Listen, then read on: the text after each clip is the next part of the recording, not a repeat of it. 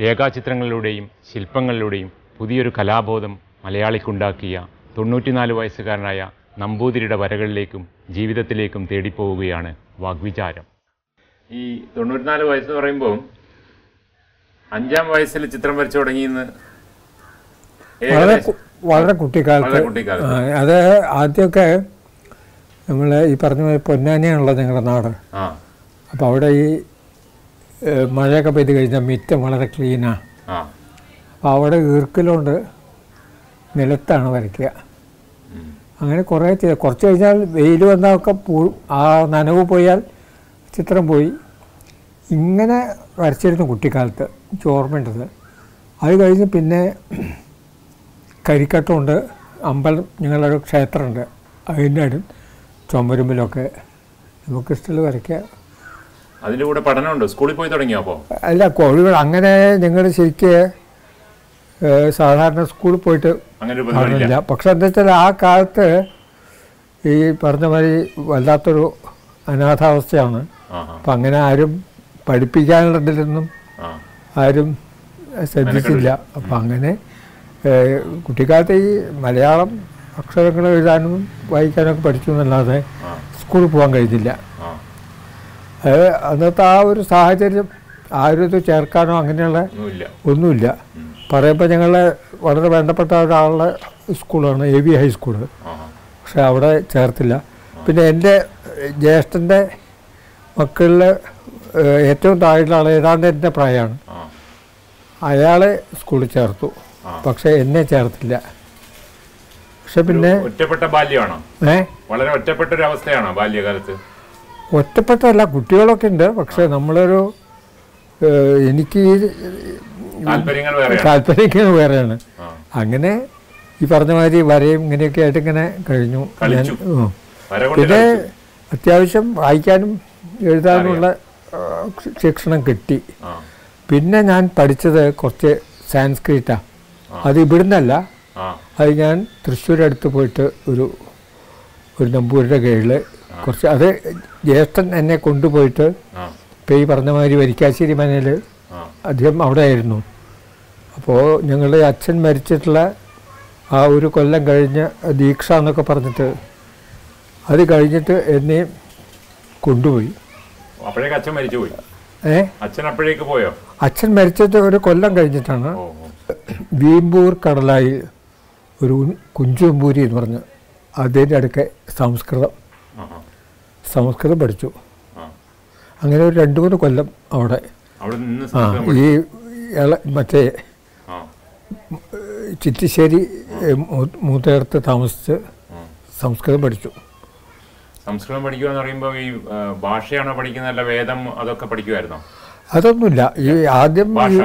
ഇത് ഇത് ഈ പറഞ്ഞ മാതിരി അതിന് മുമ്പ് കുറേ സിദ്ധരൂപം എന്നൊക്കെ പറഞ്ഞ് അതൊക്കെ പഠിച്ചതിന് ശേഷം അത് പഠിച്ചിരുന്നു നേരത്തെ. അത് കഴിഞ്ഞ് അദ്ദേഹത്തിന്റെ കീഴിൽ കുറേ സംസ്കൃതം പഠിച്ചു. കുഞ്ചുപൂരി. അദ്ദേഹത്തെ കണ്ടു കഴിഞ്ഞാൽ ഏതാണ്ട് ഒരു ഒരു സന്യാസം പറ്റ ആളാണ് മുടിയൊക്കെ ആയിട്ട്. ഞാൻ കുറേ വരച്ചിട്ടുണ്ട് അദ്ദേഹത്തെ. അദ്ദേഹം അവിടെ ഒരു ഈ തലോര് ഒരു വാര്യത്ത് മാരി ചെയ്തിട്ട് അദ്ദേഹം അവിടെ വേറൊരു വീട്ടിൽ താമസമാണ് അപ്പോൾ അദ്ദേഹത്തിന്റെ കീഴിൽ സംസ്കൃതം പഠിച്ചു. അതാണ് ശരിക്കും പറഞ്ഞാൽ ആദ്യത്തെ കാര്യമായിട്ടുള്ള സാധനം. അപ്പം അന്ന് ഈ കാവ്യം കാവ്യം അങ്ങനെയുള്ള കുറേ കാര്യങ്ങൾ പഠിച്ചു. അത് കഴിഞ്ഞ് അത് നിർത്തി. പിന്നെ കുറേ കാലം വളരെ തിരിച്ച് നാട്ടിലേക്ക് വന്നോ? തിരിച്ചു വന്നു. തിരിച്ചു വന്നിട്ട് പിന്നെ കുറേ കഴിഞ്ഞപ്പോൾ ഈ സംസ്കൃതം പഠിച്ചു കഴിഞ്ഞാൽ പിന്നെ വാസ്തവത്തിൽ ചെയ്യാവുന്നത് നമ്മളെ നാട്ടിലുള്ളപ്പോഴത്തെ ഒരു ഏർപ്പ ഏർപ്പാടെന്താ വെച്ചാൽ വൈദ്യം പഠിക്കുക. അങ്ങനെ ഞാൻ തൃശ്ശൂർ പ്ലാമത്തോൾ മൂസ് തൈക്കാട് മൂസ് എന്റെ അവിടെ ദത്തിരുന്നൊരു പ്ലാമന്തോൾ മൂസുണ്ട്. അതിന്റെ കീഴിൽ കുറച്ചു കാലം വൈദ്യം പഠിച്ചു. വൈദ്യം പഠിക്കുന്നത് അതിന്റെ ഒപ്പം പഠിക്കുന്നതൊക്കെ അവർ വളരെ അങ്ങനെ സീനിയേഴ്സാണ്. അതിന്റെ ഒപ്പം കുറച്ച് കാലം കുറേ കഴിഞ്ഞപ്പോൾ എനിക്ക് തോന്നി ഇത് നമുക്ക് പറ്റുന്നതല്ല. ഒരു വൈദ്യനാവുന്നതല്ല എന്ന് തോന്നി. ഞാൻ സ്വയം അവിടുന്ന് ആ പീരീഡിലൊന്നും ചിത്രം വരയില്ല. ചിത്രം വരയ വരയ്ക്കാനാണ് മോഹം പക്ഷെ അതിനുള്ള സാഹചര്യം ഇല്ല. പിന്നീട് എനിക്ക് ഈ പറഞ്ഞ മാതിരി ചിത്രം വരയ്ക്കാനുള്ള ഒരു താല്പര്യം ഉള്ളതുകൊണ്ട് ഞാൻ അവിടെ കോളേജ് ഓഫ് അല്ല സ്കൂൾ ഓഫ് ആർട്സ് എന്ന് പറഞ്ഞിട്ടൊരു സ്ഥാപനമുണ്ട് സർക്കാരിന്റെ. അവിടെ ചെന്ന് ചേർന്നു. ചേർന്നപ്പോഴും എനിക്ക് ഈ വിദ്യാഭ്യാസം എന്താന്ന് വലിയ പിടിയില്ല. അങ്ങനെ അവിടെ അവർ ചേരാൻ സമ്മതിച്ചു. ചേർന്നു. ചേർന്ന് നോക്കുമ്പോൾ അവിടെ നമുക്ക് പറ്റാത്തൊരു ഒരു കോഴ്സാണത് അപ്പം മനസ്സിലായി. എന്ന് വെച്ചാൽ ഇതല്ല നമ്മൾ ഉദ്ദേശിക്കുന്ന ചിത്രകല എന്ന് എനിക്ക് അന്നേ തോന്നിയായിരുന്നു. അതൊക്കെ ഏത് പ്രായമായി കാണും? ഒരു പത്ത് പതിനാല് വയസ്സ് അങ്ങനെയുള്ള ഈ സമാവർത്തനം കഴിഞ്ഞിട്ടുള്ള ഒരു കാലമാണ്. അത് കഴിഞ്ഞ് അവിടുന്ന് കുറേ കഴിഞ്ഞപ്പോൾ പരീക്ഷ വന്നു പരീക്ഷ എഴുതി എല്ലാം വരച്ചു. പക്ഷേ ഞാൻ തോറ്റു. അവിടുത്തെ പരീക്ഷ തോറ്റു? എന്ന് പറഞ്ഞാൽ അവർ ഈ ചിത്രം കോപ്പി ചെയ്യുന്നൊരു പരിപാടിയുണ്ട്. അതാണ് പോയത്. അത് ഒരിക്കലും പറ്റില്ല. അതിപ്പോഴും പറ്റില്ല. വേറെ ചിത്രം നോക്കിയിട്ട് വരയ്ക്കുക എന്നുള്ളത് ഒരു സംഭവം അല്ലെങ്കിൽ ഒരു ആക്ച്വലായിട്ടൊരു സാധനം നമ്മൾ നോക്കിയിട്ട് വരയ്ക്കാം. പക്ഷേ ചിത്രം നോക്കി വരയ്ക്കാൻ പറ്റില്ല. അതിൽ ഞാൻ തോറ്റു തിരിച്ചു പോന്നു. പിന്നെ കുറച്ച് കാലം നാട്ടിൽ ഇങ്ങനെ ഈ പറഞ്ഞ മാതിരി ഉണർന്ന് നടന്നു. അതിന് ശേഷം അപ്പോൾ ഞാൻ ഈ ശില്പകലയും ചിത്രകലയും നമുക്ക് താല്പര്യമുള്ളതാണ്. അപ്പോൾ അപ്പോൾ നാട്ടിലിരിക്കുമ്പോൾ ഈ ക്ലേ ഇവിടെ ഞങ്ങളുടെ അടുത്ത് ഈ എടപ്പാൾ എന്ന് പറഞ്ഞ സ്ഥലത്ത് ആ ഒരു കായലുമാതിരി ഒരു സ്ഥലമുണ്ട്. അവിടെ ക്ലേ കിട്ടും. ഈ കുമ്പാരന്മാർ അവർ ക്ലേ അവിടുന്ന് കൊണ്ടുപോയി കണ്ടിട്ടുണ്ട്. അപ്പം ഞാൻ അവിടെ പോയിട്ട് കളിമണ്ണ് വാരി കൊണ്ടുപോയിട്ട് ശില്പങ്ങൾ ഉണ്ടാക്കും. അപ്പോൾ കുറേ ആളുകളുടെ മുഖങ്ങളൊക്കെ ഉണ്ടാക്കി വയ്ക്കും ഇത് ഈ വരിക്കാശ്ശേരിയിലെ ഒരു നമ്പൂരി കൃഷ്ണൻ നമ്പൂരി എന്ന് പറഞ്ഞ് അദ്ദേഹം കണ്ടു. അപ്പോൾ എന്തോ വിശേഷത്തിന് വന്നതാണ്. അപ്പോൾ ഇത് കണ്ടപ്പോൾ പിന്നെ എല്ലാം അങ്ങോട്ട് വിളിച്ചു വരിക്കാശ്ശേരിക്ക്. എന്നിട്ട് അവിടെ ഞങ്ങൾ കുറച്ച് കാലം കിളയെ കൊണ്ടുവന്ന് വിസ്തരിച്ച് മോഡലിങ്ങും ആ അപ്പോൾ എന്താ വെച്ചാൽ അദ്ദേഹം ചിത്രം വരച്ചിരുന്ന ആളാണ് ഈ കാവുനമ്പൂരി. പക്ഷെ അത് വിട്ടിട്ട് അദ്ദേഹം പിന്നെ കോളേജിൽ എവിടെയോ പോയി കുറച്ച് കൽക്കട്ടയിൽ എവിടെയോ കോളേജിൽ ചേർന്നു. അത് കഴിഞ്ഞ് പെട്ടെന്ന് അദ്ദേഹം നിർത്തി. അദ്ദേഹം മദ്രാസ് സ്കൂൾ ഓഫ് ആർട്സിൽ ചേർന്നു. അത് ചിത്രത്തിനല്ല ശില്പത്തിന്. അപ്പോൾ ദേവിപ്രസാദ് റോയ് ചൗധരി ആണ് അവിടുത്തെ പ്രിൻസിപ്പാൾ. കെ സി എസ് പെയിന്റിങ്ങിന്റെ ഹെഡ്. ധനപാൽ രാംഗോപാൽ കൃഷ്ണറാവു ഇങ്ങനെ കുറേ അധ്യാപകന്മാരാണ് അവരെ കീഴിൽ ഒരു കൊല്ലം പഠിച്ചതിന് ശേഷം അദ്ദേഹം എന്നെയും മദ്രാസിലേക്ക് വിളിച്ചു. അങ്ങനെ മദ്രാസിൽ അല്ല അത്? അവിടുന്ന് വിളിച്ച് പറഞ്ഞപ്പോൾ പിന്നെ പോകാൻ എനിക്ക് ആദ്യമായിട്ട് ഒരു പക്ഷേ ഷൊർണൂരിന് വണ്ടി കയറുന്നത് ആദ്യമായിരിക്കും അത് എന്തായാലും ഇവിടുന്ന് ഇവരെ കൂടിയിട്ട് എന്നെ ഉന്തി അയച്ചു ഏതായാലും മദ്രാസിലെ സ്റ്റേഷനിൽ ഈ ഞങ്ങൾ കാവുമ്പൂരി എന്നാണ് പറയും ആ. കൃഷ്ണനമ്പൂരിയാണ് കാവുംപൂരി ഉണ്ടാവും എന്നുള്ളൊരു ധൈര്യത്തിൽ കയറി അങ്ങനെ മദ്രാസിൽ ചെന്ന് ഇറങ്ങുമ്പോൾ ഇദ്ദേഹം ഉണ്ട് അവിടെ. അപ്പോൾ പിന്നെ ഞങ്ങൾ അദ്ദേഹം താമസിക്കുന്ന സ്ഥലമുണ്ട്. അവിടെ പോയി പിന്നെ പിറ്റേന്ന് അന്ന് അതിന്റെ തലേ ദിവസം ടെസ്റ്റ് തുടങ്ങിയിരുന്നു സ്കൂൾ ഓഫ് ആർട്സിൽ അപ്പോൾ രണ്ടാമത്തെ ദിവസമാണ് ഞാൻ ചെന്നു അങ്ങനെ ടെസ്റ്റിന് ഇരുന്നോളാൻ പറഞ്ഞു. അപ്പോൾ എന്നു വെച്ചാൽ അത് ആപ്ലിക്കേഷനൊക്കെ ഫില്ല് ചെയ്തത് കൃഷ്ണനമ്പൂരിയാണ് അപ്പം അദ്ദേഹം വിചാരിച്ചെന്താ വെച്ചാൽ ഈ ചിത്രകല കൊണ്ട് ജീവിക്കാൻ പറ്റുന്ന ഒരു കോഴ്സ്. അപ്പോൾ ഇത് അപ്ലൈഡ് ആർട്ടാണ്. നല്ല നല്ല എന്തായാലും കുഴപ്പമില്ല. അപ്ലൈഡ് ആർട്ടിനുള്ള ടെസ്റ്റാണ്. എല്ലാം ടെസ്റ്റ് ഒന്ന് തന്നെയാണ് അങ്ങനെ ആ ഞാൻ ചെല്ലുമ്പോൾ ഒരു ആംഗ്ലോ ഇന്ത്യൻ സ്ത്രീയാണ് മോഡലായിട്ടിരിക്കുന്നത്. അവരെ സ്കെച്ച് ചെയ്യണം. അപ്പോൾ ഇത് ചെറിയൊരു ട്രെയിനിങ് എനിക്ക് നേരത്തെ ഉണ്ട്. വെച്ചാൽ കൃഷ്ണനമ്പൂരി പറഞ്ഞിട്ടുണ്ട് ഇങ്ങനെ വരയ്ക്കുന്ന രീതിയൊക്കെ. അപ്പോൾ ഞാൻ നമ്മളെ നാട്ടിലിരുന്നിട്ട് ഇങ്ങനെ അപ്പോൾ ഈ ടെസ്റ്റിന് ചെന്നിരുന്നപ്പോൾ ഒരു കുറച്ച് പ്രായമുള്ള ഒരു ആംഗ്ലോ ഇന്ത്യൻ സ്ത്രീയാണ് മോഡൽ അവർ ഞാൻ സ്കെച്ച് ചെയ്തു. അപ്പോൾ ഈ സ്കെച്ച് ചെയ്യാനുള്ള ആ ക്രയോണൊക്കെ നേരത്തെ എനിക്കറിയാം. ജി കൃഷ്ണൻപുരി പറഞ്ഞിട്ടുണ്ട്. അപ്പോൾ അതുകൊണ്ട് ഞാൻ നമ്മളുടെ തരത്തിൽ ഈ ടെസ്റ്റ് കുറച്ച് കഴിഞ്ഞപ്പോൾ അവിടുത്തെ പഴയ വിദ്യാർത്ഥികളൊക്കെ അവിടെ ഉണ്ട് അപ്പോൾ അവർ വന്ന് നോക്കുന്നുണ്ട്. അങ്ങനെ കുറേ കഴിഞ്ഞപ്പോൾ എല്ലാവരും ഇങ്ങനെ വല്ലാതെ ശ്രദ്ധിക്കാൻ തുടങ്ങി. അപ്പോൾ എനിക്ക് എന്താ ഇപ്പോൾ സംഭവിച്ചത് എന്താണെന്ന് മനസ്സിലാവുന്നില്ല. അപ്പോൾ എന്താ വെച്ചാൽ ഇവർ ഉദ്ദേശിച്ചേക്കാട്ടിലധികം നന്നായിട്ടുണ്ട്. നന്നായിട്ടുണ്ടാവണം. അത് കഴിഞ്ഞ് ടെസ്റ്റ് കഴിഞ്ഞ് അത് കുറച്ച് ഉണ്ടത് അങ്ങനെ കുറേ മോഡലും പിന്നെ ഉച്ച കഴിഞ്ഞിട്ട് നമുക്ക് എന്തെങ്കിലും സ്വന്തം കോമ്പസിഷൻ ചെയ്യാം. അങ്ങനെ ചെയ്ത് അത് കഴിഞ്ഞു. അപ്പോൾ എന്നോട് അവിടെ രണ്ട് അടിയോടിമാരുണ്ട്. ഒന്ന് ചൗധരിയുടെ പേഴ്സണൽ ആയിട്ടുള്ള ഒരു ശിശു ഇതായിട്ട്. പിന്നെ വേറൊരു അടിയോടി അയാൾ അദ്ദേഹത്തിന്റെ ഏട്ടൻ വേറൊരു അടിയോടി. അടിയോടി അവിടുത്തെ അറ്റൻഡറാണ്. അപ്പം അടിയോടി എന്നോട് സ്വ- സ്വകാര്യമായിട്ട് പറഞ്ഞു നമ്പൂരിക്ക് ഡബിൾ പ്രൊമോഷൻ തരും ടെസ്റ്റിൽ അപ്പോൾ ഒരു ടെസ്റ്റ് പാസ്സാവുക എന്ന് പറഞ്ഞാൽ ഭയങ്കര ഡബിൾ പ്രൊമോഷൻ എന്ന് പറഞ്ഞപ്പോൾ എനിക്ക് മുഴുവൻ മനസ്സിലാവില്ല അത് കഴിഞ്ഞ് പറഞ്ഞപ്പോൾ കെ സി എസ് നേരെ വിളിച്ചു. നമ്പൂരിക്ക് ഡബിൾ പ്രൊമോഷൻ ഉണ്ട് അല്ലെങ്കിൽ സ്കോളർഷിപ്പ് ഉണ്ട്. ഏതാ? അപ്പോൾ കെ സി എസ് പറഞ്ഞു സ്കോളർഷിപ്പ് നമുക്ക് അടുത്ത കൊല്ലം നോക്കാം. ഡബിൾ പ്രൊമോഷൻ മതി. ഒരു കൊല്ലാണ് ലാഭിക്കുന്നത്. അങ്ങനെ അവിടെ അഡ്മിഷൻ കിട്ടി. കെ സി എസിനെ ആദ്യമായിട്ട് കാണുകയാണോ? കെ സി എസിനെ ആദ്യം ഞാൻ ചെല്ലുന്നപ്പോൾ ഈ ടെസ്റ്റിന് പോകുമ്പോൾ അദ്ദേഹത്തെ കണ്ടു. അദ്ദേഹത്തെ പറ്റി നമ്മൾ ഈ അന്ന് ഈ ജയകേരളത്തിലൊക്കെ അദ്ദേഹത്തിന്റെ ചിത്രങ്ങൾ വരാറുണ്ട്. അപ്പം വലിയ ആരാധനയായിരുന്നു. അപ്പം അദ്ദേഹം നേരിട്ട് കാണുമ്പോൾ ഭയങ്കര ബഹുമാനം തോന്നി. അപ്പോൾ അദ്ദേഹം ഒരു വളരെ അത് മരിക്കുന്നവരെ അദ്ദേഹത്തിന്റെ ആ വാത്സല്യം ഉണ്ടായിരുന്നു.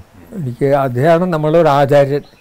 കെ സി എസ് ആയിരുന്നില്ലെങ്കിൽ എന്താവുകയെന്ന് അറിയില്ല. അതൊരു വലിയ മനുഷ്യനായിരുന്നു. അങ്ങനെ ഡബിൾ പ്രൊമോഷൻ കിട്ടി. അപ്പോൾ അദ്ദേഹം പറഞ്ഞു ഡബിൾ പ്രൊമോഷൻ മതി.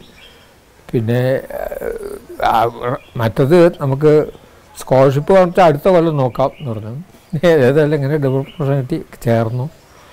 അത് കഴിഞ്ഞ് ഈ കോഴ്സ് കഴിഞ്ഞപ്പോൾ കെ സി എസ് തന്നെ പറഞ്ഞു നമ്പൂരി ഒരു കാര്യം ചെയ്യോ?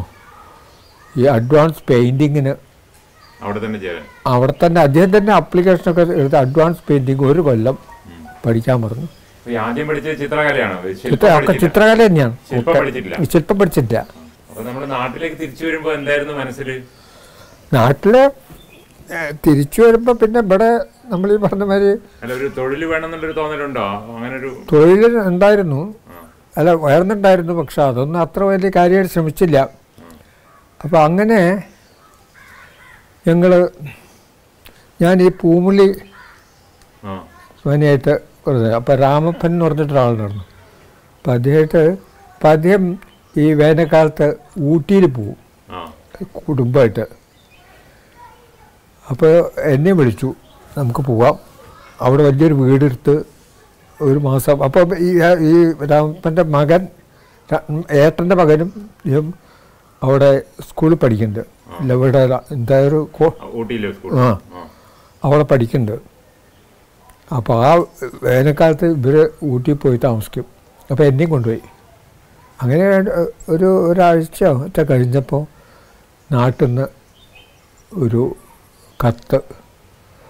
അങ്ങനെ ഒരു മാതൃഭൂമിന്റെ ഒരു അതിന്റെ മുമ്പ് ഞാൻ അതിന്റെ മുമ്പ് എന്താ വെച്ചാൽ എം വി ദേവൻ കല്യാണം കഴിക്കാൻ പോവാണ്. അദ്ദേഹത്തിന്റെ ഒരു കത്തുണ്ടായിരുന്നു ദേവനെ അറിയോ അപ്പോ? ദേവനെ കേട്ടിട്ടുണ്ട്. അത് ദേവനെ അറിയാം. ദേവനെ അറിയാമായിരുന്നു. ഞാൻ അവിടെ പോയിട്ട് ദേവനെ കണ്ടിട്ടുണ്ട്. അപ്പോൾ ദേവന്റെ കത്ത് എന്താ വെച്ചാൽ അദ്ദേഹം ലീവ് എടുക്കാൻ പോവാണ്. കല്യാണത്തിന് ഒരു ഞാൻ ഒന്ന് രണ്ട് മാസം ലീവ് എടുക്കുകയാണ്. ചിലപ്പോൾ മാതൃഭൂമിയിൽ ഒരാവശ്യം ഉണ്ടാവും ചിത്രകാരനെ. അപ്പോൾ നമ്പൂരി ഒന്ന് പോയി അന്വേഷിക്കൂ. അപ്പോൾ ഞാൻ കേട്ടപ്പോൾ ഞാൻ പോയി അന്വേഷിച്ചു. വളരെ അവർ വളരെ അങ്ങനെ യാതൊരു ഉദ്ദേശമില്ല ആരും വയ്ക്കണമെന്നില്ല ദേവം വന്നിട്ടേ ഉള്ളൂ. ഞാൻ തിരിച്ചു പോന്നു. തിരിച്ചു പോന്നിട്ടാണ് ഈ ഊട്ടിയിരിക്കുന്ന പോക്ക്. അത് കഴിഞ്ഞ് ഊട്ടിയിൽ നിന്ന് ഞാൻ തിരിച്ചു വന്നപ്പോൾ എന്താ വെച്ചാൽ കൃഷ്ണവാരുടെ ഒരു കത്താണ് എൻ വി കൃഷ്ണവാരുടെ എന്റെ മാതൃഭൂമിയിൽ ഒരു ആർട്ടിസ്റ്റായിട്ട് ചേരാൻ താല്പര്യമുണ്ടെങ്കിൽ ഉടനെ വന്ന് ജോയിൻ ചെയ്യുക ഉടനെ ചെന്ന് ഞാൻ അപ്പോൾ ഞാൻ കുറേ നമ്മളെ ഈ ഡിപ്ലോമ സർട്ടിഫിക്കറ്റ് കുറേ കടലാസോ കൂടി വാരി വലിച്ചു കൊണ്ടുപോയി. അദ്ദേഹം ഇപ്പോൾ വി എം നായരുടെ റൂമാണ്. അദ്ദേഹം വിളിച്ചു. അപ്പോൾ ഞാൻ ഈ കടലാസൊക്കെ നമ്മളെ ബോധ്യപ്പെടുത്താൻ വേണ്ടിയിട്ടുള്ള അപ്പോൾ അതിന് അതൊന്നും എടുക്കണ്ട. അവിടെ നേരെ പോയിട്ട് വീക്കിലിയിൽ ഈ ചിത്രം വയ്ക്കുന്ന കൃഷ്ണകാരുണ്ട് കൃഷ്ണമാരുണ്ട് അവിടെ. പോയി കണ്ടോളൂ. അങ്ങനെ മാതൃമിൽ ജോലി. പിന്നെ ഈ മാതൃഭൂമിയിൽ എന്ത് ചെയ്യണം എന്നുള്ളതിനെ കുറിച്ചൊരു അറിവുണ്ടായിരുന്നു നേരത്തെ. മാതൃഭൂമിയിൽ എന്താണ് നമ്മൾ ചെയ്യേണ്ടത് അതെ അതെനിക്കറിയാം. ഒരു ദേവന്റെ ദേവന്റെ അതെ ദേവണ്ടായിരുന്നു അപ്പോൾ അപ്പോൾ പിന്നെ ദേവന്റെ ഒപ്പം ഞാനും അതേവരെ ഒരാളെ ഉണ്ടായിരുന്നുള്ളൂ. ഞാൻ വന്നപ്പോൾ ദേവനും ഞാനും ആ ദേവം ദേവൻ പോയപ്പോൾ എ എസ് നായർ വന്നു. അപ്പോൾ രണ്ടാളുണ്ടായിരുന്നു അപ്പോൾ അങ്ങനെയാണ് മാതൃഭൂമിയിൽ ഈ രേഖ ഈ കഥയോടൊപ്പം വരുന്നത് അല്ലേ?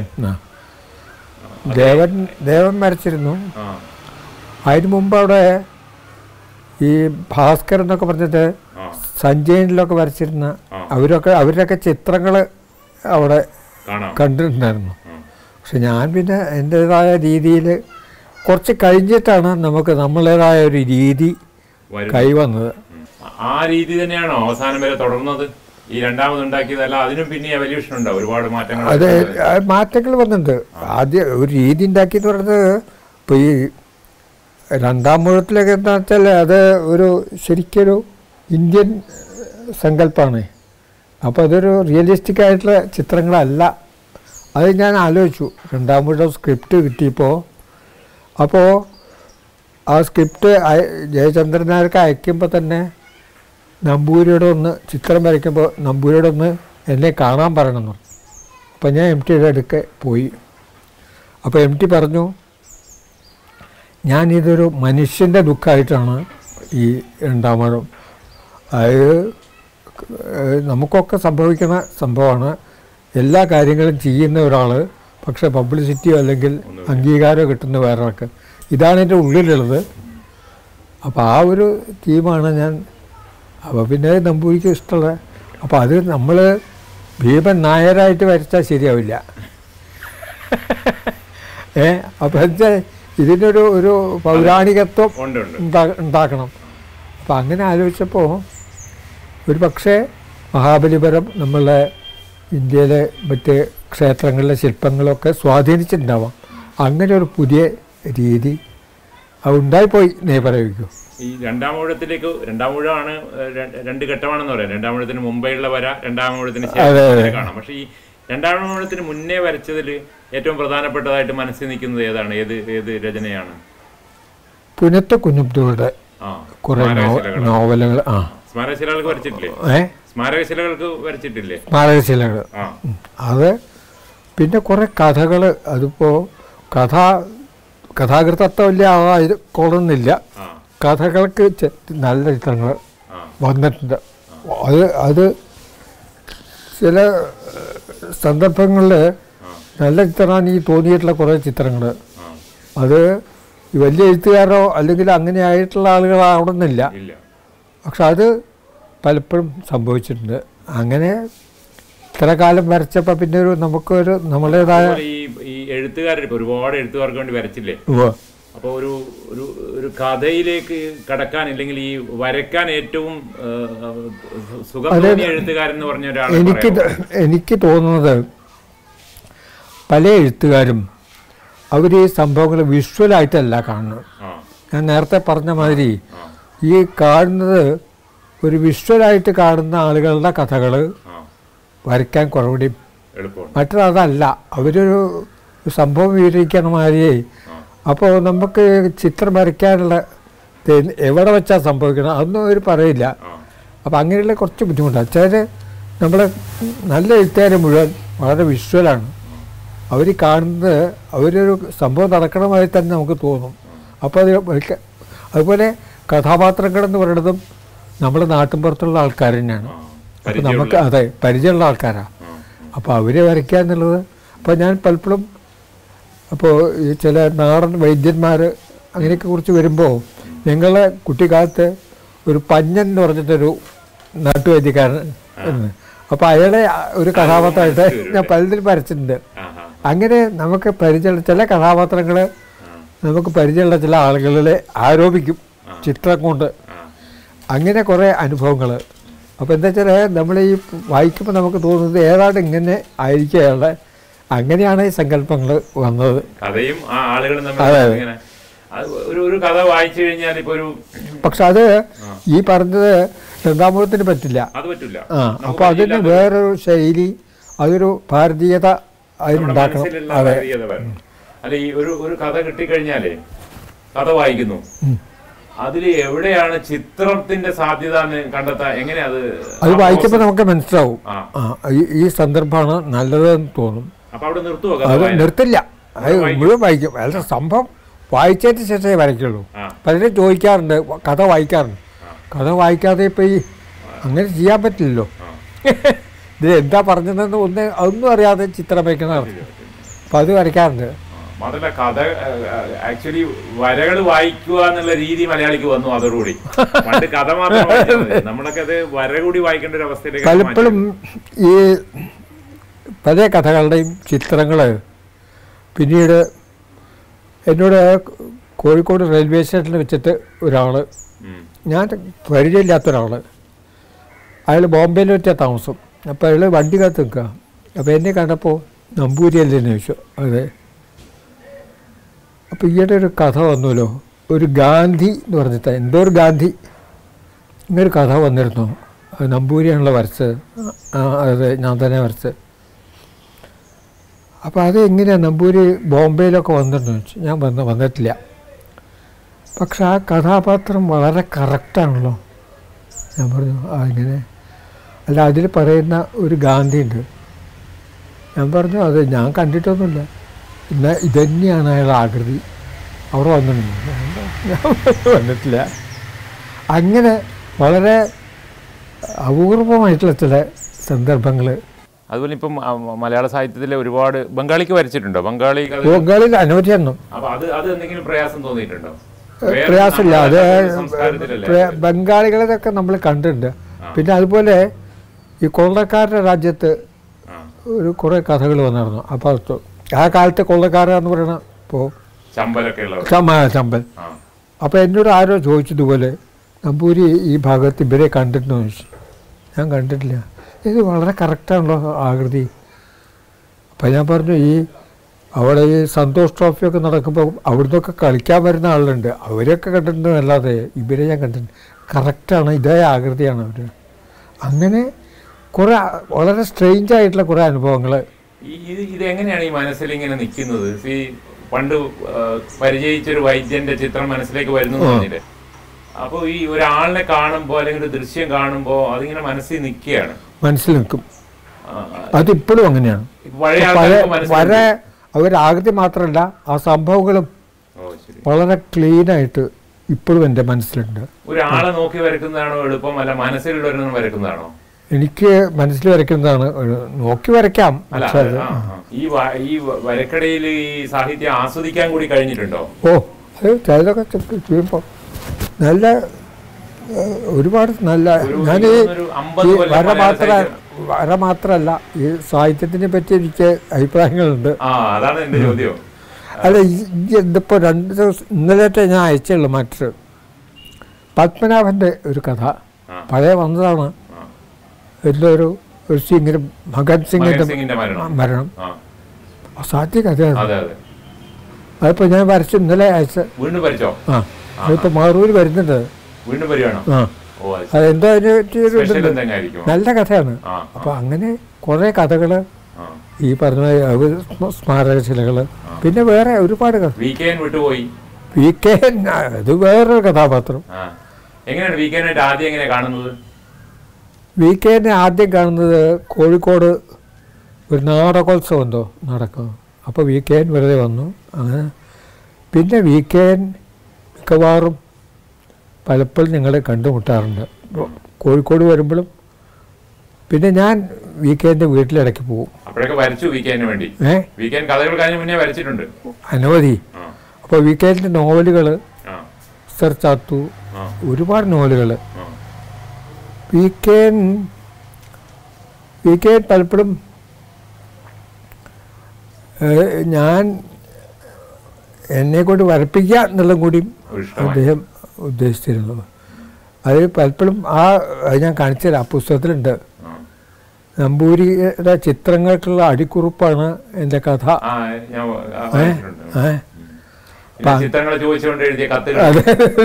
ചിത്രങ്ങൾ ആ കത്തുകളുണ്ട്. അപ്പോൾ വി കെന്റെ ഒരു ഭയങ്കര എനിക്കിപ്പോഴും വി കെനെ വാസ്തവത്തിൽ നമ്മളെ മലയാളികളായുള്ള എഴുത്തുകാർ ചെയ്തിട്ടില്ല. മൈൻഡ് ചെയ്തില്ല എന്നുള്ള പേടിയുണ്ട്. അദ്ദേഹത്തിന് എന്തു അത്ഭുതമാണ്. അയ്യോ. സാഹിത്യം മറ്റു സാഹിത്യത്തിൽ നിന്ന് വ്യത്യസ്തമല്ലേ?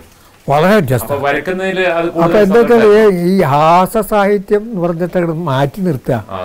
അതൊന്നൊക്കെ ഉയർന്നതാണ്.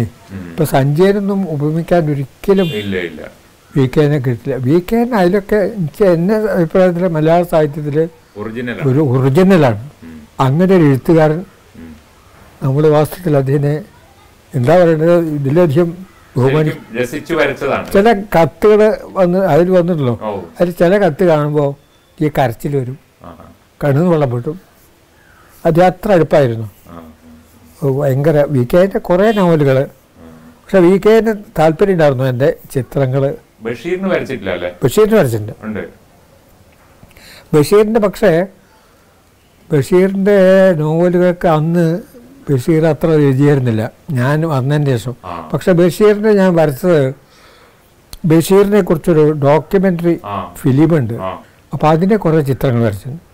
അത് നല്ല ചിത്രങ്ങളാണ് റഹ്മാന്റെ വളരെ അത് ആ ഡോക്യുമെന്ററിക്ക് വേണ്ടി വരച്ചതാണ്.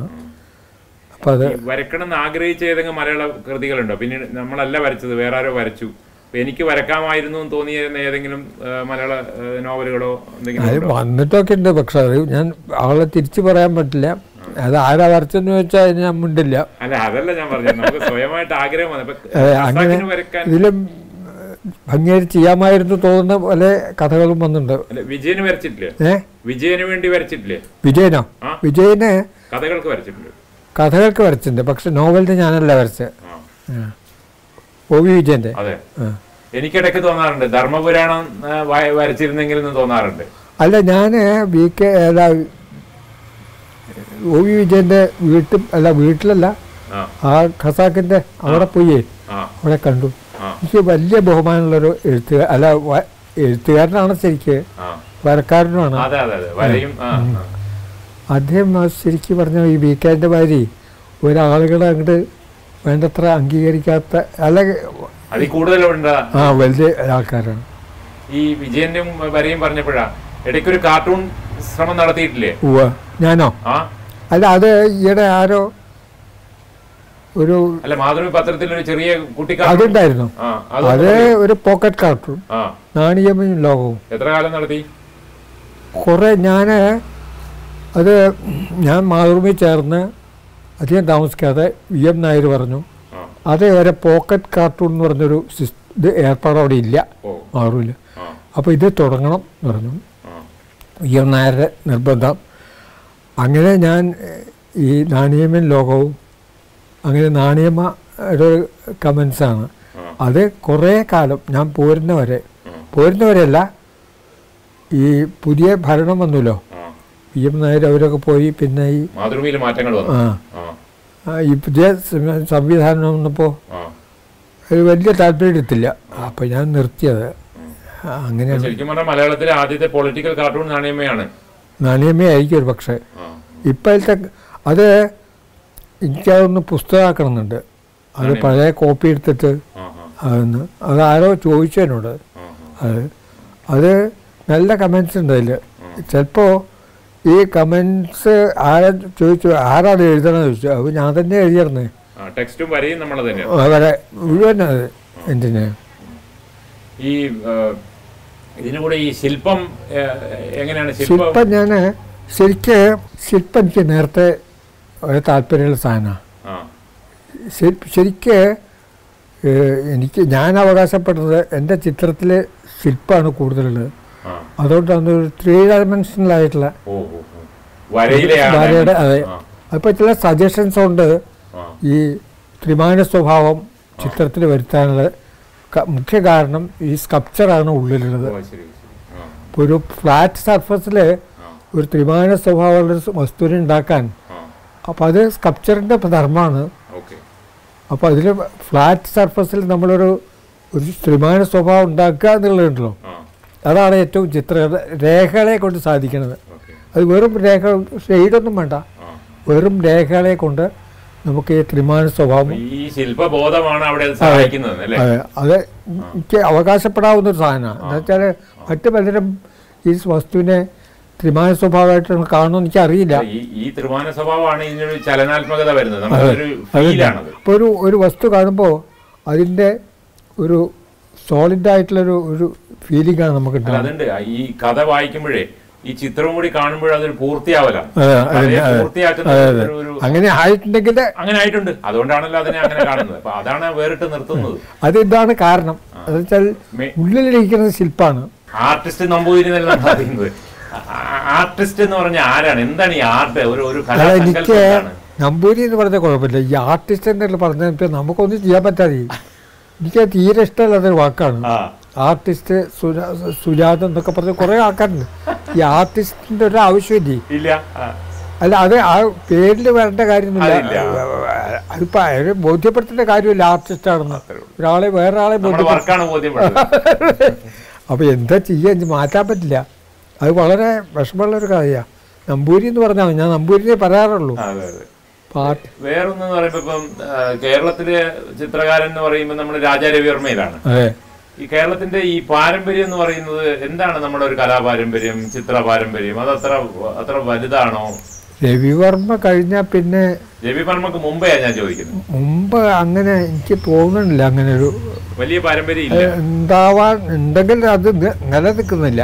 ഉള്ളത് അത് എങ്ങനെയെങ്കിലും ഉള്ളത് നമുക്ക് പറ അവകാശപ്പെടാവുന്നത് കുറച്ച് ദാരുശില്പങ്ങളാണ്. അത് പഴയ ആൾക്കാർ ചെയ്തിട്ടുള്ള അത് നല്ല വർക്കുകളുണ്ട്. അത് വെച്ചാൽ ഒരു ഇന്ത്യൻ സ്വഭാവമുള്ള കുറേ സാധനങ്ങളാണ്. രവിവർമ്മ ആകുമ്പോഴേക്ക് അതൊരു യൂറോപ്യൻ സ്വാധീനം ധാരാളം ഉണ്ടായിട്ടുള്ളൊരു ഇതാണ്. അദ്ദേഹത്തിന്റെ ഗുരുനാഥന്മാരും പലപ്പോഴും സായിമാരൊക്കെയാണ്. പക്ഷെ അദ്ദേഹം ഒരു ഇന്ത്യൻ സങ്കല്പം ആർട്ടിൽ എന്താണെന്ന് ചോദിച്ചാൽ രവിവർമ്മ അത് ശ്രമിച്ചിട്ടില്ല. അദ്ദേഹത്തിന്റെ കുറ്റമല്ല. ആ കാലത്ത് അതാണ് നമ്മൾ പക്ഷെ അങ്ങനെ ഒരു ഒരു ചിത്രകല നേരത്തെ ഉണ്ടായിരുന്നു ചോദിച്ചാൽ അറിയില്ല. ശരിക്ക് ഈ ക്ഷേത്രങ്ങളുടെ മ്യൂറലും ആ ക്ഷേത്രവുമായി ബന്ധപ്പെട്ടിട്ടുള്ള മാത്രം അതിൽ എനിക്കൊരു ചെറിയ അഭിപ്രായം തോന്നിയിട്ടുള്ളത്. നമ്മളെ ക്ഷേത്ര വാസ്തുശില്പ സങ്കല്പത്തിൽ ഈ മ്യൂറലില്ല. എന്നുവെച്ചാൽ അതിനൊരു സ്ഥലം അവർ വിട്ടിട്ടില്ല. അപ്പോൾ അജണ്ട എല്ലോറ എന്നൊക്കെ പറഞ്ഞാൽ അവർ ആ ചിത്രം ഉദ്ദേശിച്ചിട്ട് തന്നെയാണ്. സ്ട്രക്ചർ പക്ഷെ നമുക്കതിൽ നമ്മൾ ഈ ചുവരിന്റെ മുകളിലൊക്കെ വരയ്ക്കുക അതിപ്പോൾ ഈ ചിത്രകല ചിലപ്പോൾ ഒരു തൂണിന്റെ മുകളിൽ കൂടെ ഇത് പോണത്. അപ്പൊ അതിന്റെ ചിത്രം ഉദ്ദേശിച്ചിട്ടല്ല. ഒരു വാസ്തുശില്പം. ചെയ്യാം പിന്നീട് വന്നതാണ്. അപ്പൊ അപ്പോൾ എന്താ വെച്ചാൽ കുറച്ച് വാസനയുള്ള ഒരാൾ ആദ്യം തുടങ്ങി. ഇപ്പോഴും അതിന്റെ ശാസ്ത്രീയമായിട്ടുള്ള അഭ്യാസം ഇല്ലാത്തതുകൊണ്ടുള്ള ചില വൈകല്യങ്ങൾ ഈ കരക്കുണ്ട് പക്ഷെ അത് ഒരു അലങ്കാരമായിട്ട് മാറി. അത് ഞാൻ ഗുരുവായൂർ അവരോട് പറയുകയും ചെയ്തു. ചിത്രകല പഠിച്ചിട്ട് പിന്നെ നിങ്ങൾ മ്യൂറൽ ചെയ്യാം. മറ്റത് ചിലതൊക്കെ വളരെ അതുകൊണ്ടുള്ള ദോഷങ്ങളുണ്ട്. ആ അങ്ങനെ ഒരു പാരമ്പര്യം നമുക്കുണ്ടോയെന്ന് പറയാൻ പറ്റില്ല. പേര് പറയാവുന്ന ആരുമില്ല. പിന്നെ ഇവിടെ ഉണ്ടായിരുന്നത് ഇപ്പോൾ വലിയ ചിത്രകാരന്മാരെന്ന് പറയുന്ന ആൾക്കാർ അധികവും ഈ പോർട്രേറ്റ് എൻലാർജ്മെന്റ് അത് ഫോട്ടോഗ്രാഫി നോക്കിയിട്ടാണ് ഇനിയും നേരിട്ടാണെങ്കിൽ നമുക്ക് സമ്മതിക്കാം. ഇത് ഫോട്ടോഗ്രാഫി നോക്കിയിട്ട് കള്ളിയൊക്കെ വരച്ച് അത് വലുതാക്കുക. അത് ചിത്രകാരനായി വിളിക്കാൻ എനിക്ക് വിഷമമുണ്ട്. അത് ചിത്രകാരന്മാരാണെന്ന് പറയാനും പറ്റില്ല. അതൊരു ക്രാഫ്റ്റാണ് ഈ രവിവർമ്മയെ എങ്ങനെ ഒന്ന് രവിവർമ്മ എന്ന് വെച്ചാൽ അദ്ദേഹം ശരിക്കും ഒരു യൂറോപ്യൻ രീതിയിലുള്ള ഇതാണ്. പക്ഷെ അത് കാലം കൊണ്ട് ഇപ്പോൾ അതിൽ തന്നെ മാറ്റം വന്നല്ലോ. ഈ പുറത്തുള്ള വിദേശികളായിട്ടുള്ള ആൾക്കാരെന്നെ അവരുടെ പഴയ റിയലിസം മാറി.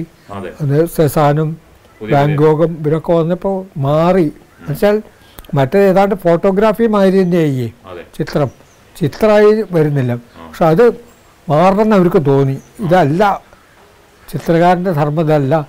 പറഞ്ഞിട്ടാണ് സെസാനും. സെസാനാണ് അതിന്റെ ഏറ്റവും വലിയ അതിന് ശേഷം ബാങ്കോക്ക് അങ്ങനെ കുറേ ആൾക്കാർ. അങ്ങനെ കുറേ ആൾക്കാർ വന്നതിന് ശേഷമാണ് അവിടെ ഇത് മാറിയത്. പിക്കാസോ ഇവരൊക്കെ വന്നപ്പോൾ അവർ വേറൊരു ഈ ക്യാൻവാസിന് വേറൊരു തലം കൊടുത്തു. മറ്റത് ഫോട്ടോഗ്രാഫി മാതിരി തന്നെയായി കുറെ കഴിഞ്ഞപ്പോൾ ആ പള്ളികളിലൊക്കെ അവിടെ ആ. അത് മാറി പുതിയ രീതിയിലുള്ള അത് സെസാനാണ് എനിക്ക് തോന്നിയിട്ടുള്ള ഏറ്റവും പിന്നെ ബാങ്കാവ് വളരെ മുമ്പ് ഡാവിഞ്ചിയൊക്കെ ഇതല്ലാതെ ചെയ്തിട്ടുണ്ട്. അതെ അവർ ചെയ്തിട്ടുണ്ട്. പക്ഷെ അവർ വലിയ മാസ്റ്റേഴ്സ് ആയിരുന്നു. അത് ശരിയാണ്. പക്ഷേ ഈ ചിത്രകല ഫോട്ടോഗ്രാഫി അല്ല എന്നുള്ളത് തീർച്ചയല്ലേ? അപ്പോൾ ഇവരുടെ ഒരു ക്രിയേറ്റിവിറ്റി കാണണ്ടേ? അതെ അതെ അത് കാണിക്കാൻ അവസരമില്ല. ആ മട്ടായി. അത്രയധികം റിയലിസ്റ്റിക്കായി പക്ഷെ ഇതാണ് ചിത്രം എന്നുള്ള രീതിയിൽ രവിവർമ്മ തെറ്റിദ്ധരിപ്പിച്ചില്ലേ? നമ്മുടെ ഒരു അത് അദ്ദേഹം അധികം അധികം സായിമാരും അല്ല അതിനെ കുറ്റം പറയില്ല. ആ കാലത്ത് അങ്ങനെ ഒരു സാഹചര്യമായിരുന്നു. പിന്നെ ഈ നമ്മളൊക്കെ തിരിഞ്ഞു നോക്കാൻ അദ്ദേഹത്തിന് പറ്റിയില്ല. ആ അതാണ്. അതാവാമായിരുന്നു അത് വളരെ കഴിഞ്ഞ ശേഷമാണ് ഇന്ത്യയിൽ വരുന്നത്. പക്ഷേ ഈ അതുകൊണ്ട് പിന്നെ അതുമല്ല ഈ അദ്ദേഹത്തിന് മാത്രമല്ല ഇവിടുത്തെ പുറത്തുള്ള കുറേ ആൾക്കാരും ഈ ഒരു ഈ പുതിയ രീതിയിലുള്ള ചിത്രങ്ങൾ കാണുന്നത് വളരെ കഴിഞ്ഞിട്ടാണ്. മറ്റൊക്കെ തന്നെയായിരുന്നു. ശ്രമിച്ചിരുന്നത്. പിന്നെ പോർട്രേറ്റ് പെയിന്റിംഗ് ആണ്. അവർ പെയിന്ററെന്ന് വിളിക്കാൻ പറ്റില്ല. ആ അതായിരുന്നു നമ്മളൊരു പാരമ്പര്യം. അതിന് ശേഷം ശരിക്കും തോന്നുന്നത് എനിക്ക് തോന്നുന്നത് ഈ കെ സി എസിന്റെ ഒക്കെ കാലഘട്ടത്തിന് ശേഷമാണ് ഇത് ഒരു പെയിന്റർ എന്നുള്ള രീതിയിൽ കെ സി എസിനെ എങ്ങനെയാണ് വിലയിരുത്തുന്നത്? അദ്ദേഹം എനിക്ക് തോന്നുന്നത് ഇന്ത്യയിലെ ഏറ്റവും വലിയൊരു മാസ്റ്റർ എന്ന് പറയാവുന്ന അദ്ദേഹം. അതിന്റെ അദ്ദേഹം ഇപ്പോൾ അതിന്റെ ഡ്രോയിങ്സും സ്കെച്ചസും പിന്നെ അദ്ദേഹത്തിൽ ഒരുപാട് മാറ്റങ്ങൾ അദ്ദേഹം തന്നെ അദ്ദേഹത്തിന്റെ ആദ്യകാലത്ത് വാട്ടർ കളേഴ്സൊക്കെ ഈ നമ്മളെ ഈ അണ്ടത്തോട് ആ ഭാഗത്തൊക്കെയുള്ള കുറേ ഈ കനോലി കനാലിന്റെ അസാമാന്യ ഇതാണ് വാട്ടർ കളറിൽ. പിന്നീട് ആദ്യം ഈ പറഞ്ഞ മാതിരി അവിടെ നിന്നില്ല. മാറി മാറി മാറി. അതെ. അതാണ് അതാണ് അതിന്റെ ഒരു വളർച്ച. പക്ഷെ മറ്റേ അതിൽ തന്നെ നിന്നില്ല.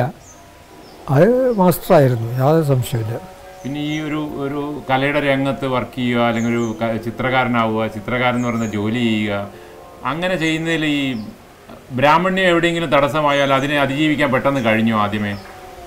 അല്ല അവർക്ക് ഇതൊന്നും ഒരു വിഷയമല്ല തടസ്സമായിട്ടില്ല. ഏയ് അവർ തടസ്സം ഒന്നും അവർക്ക് ഒന്നും അറിയില്ല ഇതിനെ പറ്റി ഇപ്പൊ നമ്പൂരിമാരുടെ പ്രത്യേകിച്ച് അവരിപ്പോ നമ്മളിപ്പോ ഇപ്പൊ ചെയ്തത് ഇപ്പോഴും അവർക്ക് സംശയമാണ് എന്താ അയാൾ ചെയ്തതെന്ന്. അത് കാര്യമില്ല. അതിൽ അവരതിലൊന്നും ഇതിലൊന്നും അല്ല അവരുടെ ശ്രദ്ധ. പക്ഷെ അങ്ങനെ ഒരു പാരമ്പര്യ ചിന്ത ഉണ്ടായില്ല അല്ലേ? നമ്മൾ അതിൽ നിന്ന് ആദ്യമേ രക്ഷപ്പെട്ടു. അതെ. അല്ല അതുകൊണ്ടല്ലേ മദ്രാസിൽ പോകാനും അതെ അത് തന്നെയാണ് അതുകൊണ്ടാണ് രക്ഷപ്പെട്ടത്. ഒരു സ്വതന്ത്ര ലോകം അല്ല അതെ ഇപ്പോഴും അവർക്ക് ഇതൊക്കെ ഈ പറഞ്ഞ മാതിരി എന്തിനാ ഇതൊക്കെ എന്നുള്ളൊരു തോന്നലാണ് ഇവർക്ക്. ഇതിപ്പോൾ എന്ത് ചിത്രം വരച്ചോടെ എന്താ കാര്യം എന്നുള്ളൊരു തരത്തിലുള്ള ഞാൻ ആദ്യം പറഞ്ഞില്ലേ? അപ്പോൾ അപ്പൊ അതിലേക്ക് തന്നെ വരാം.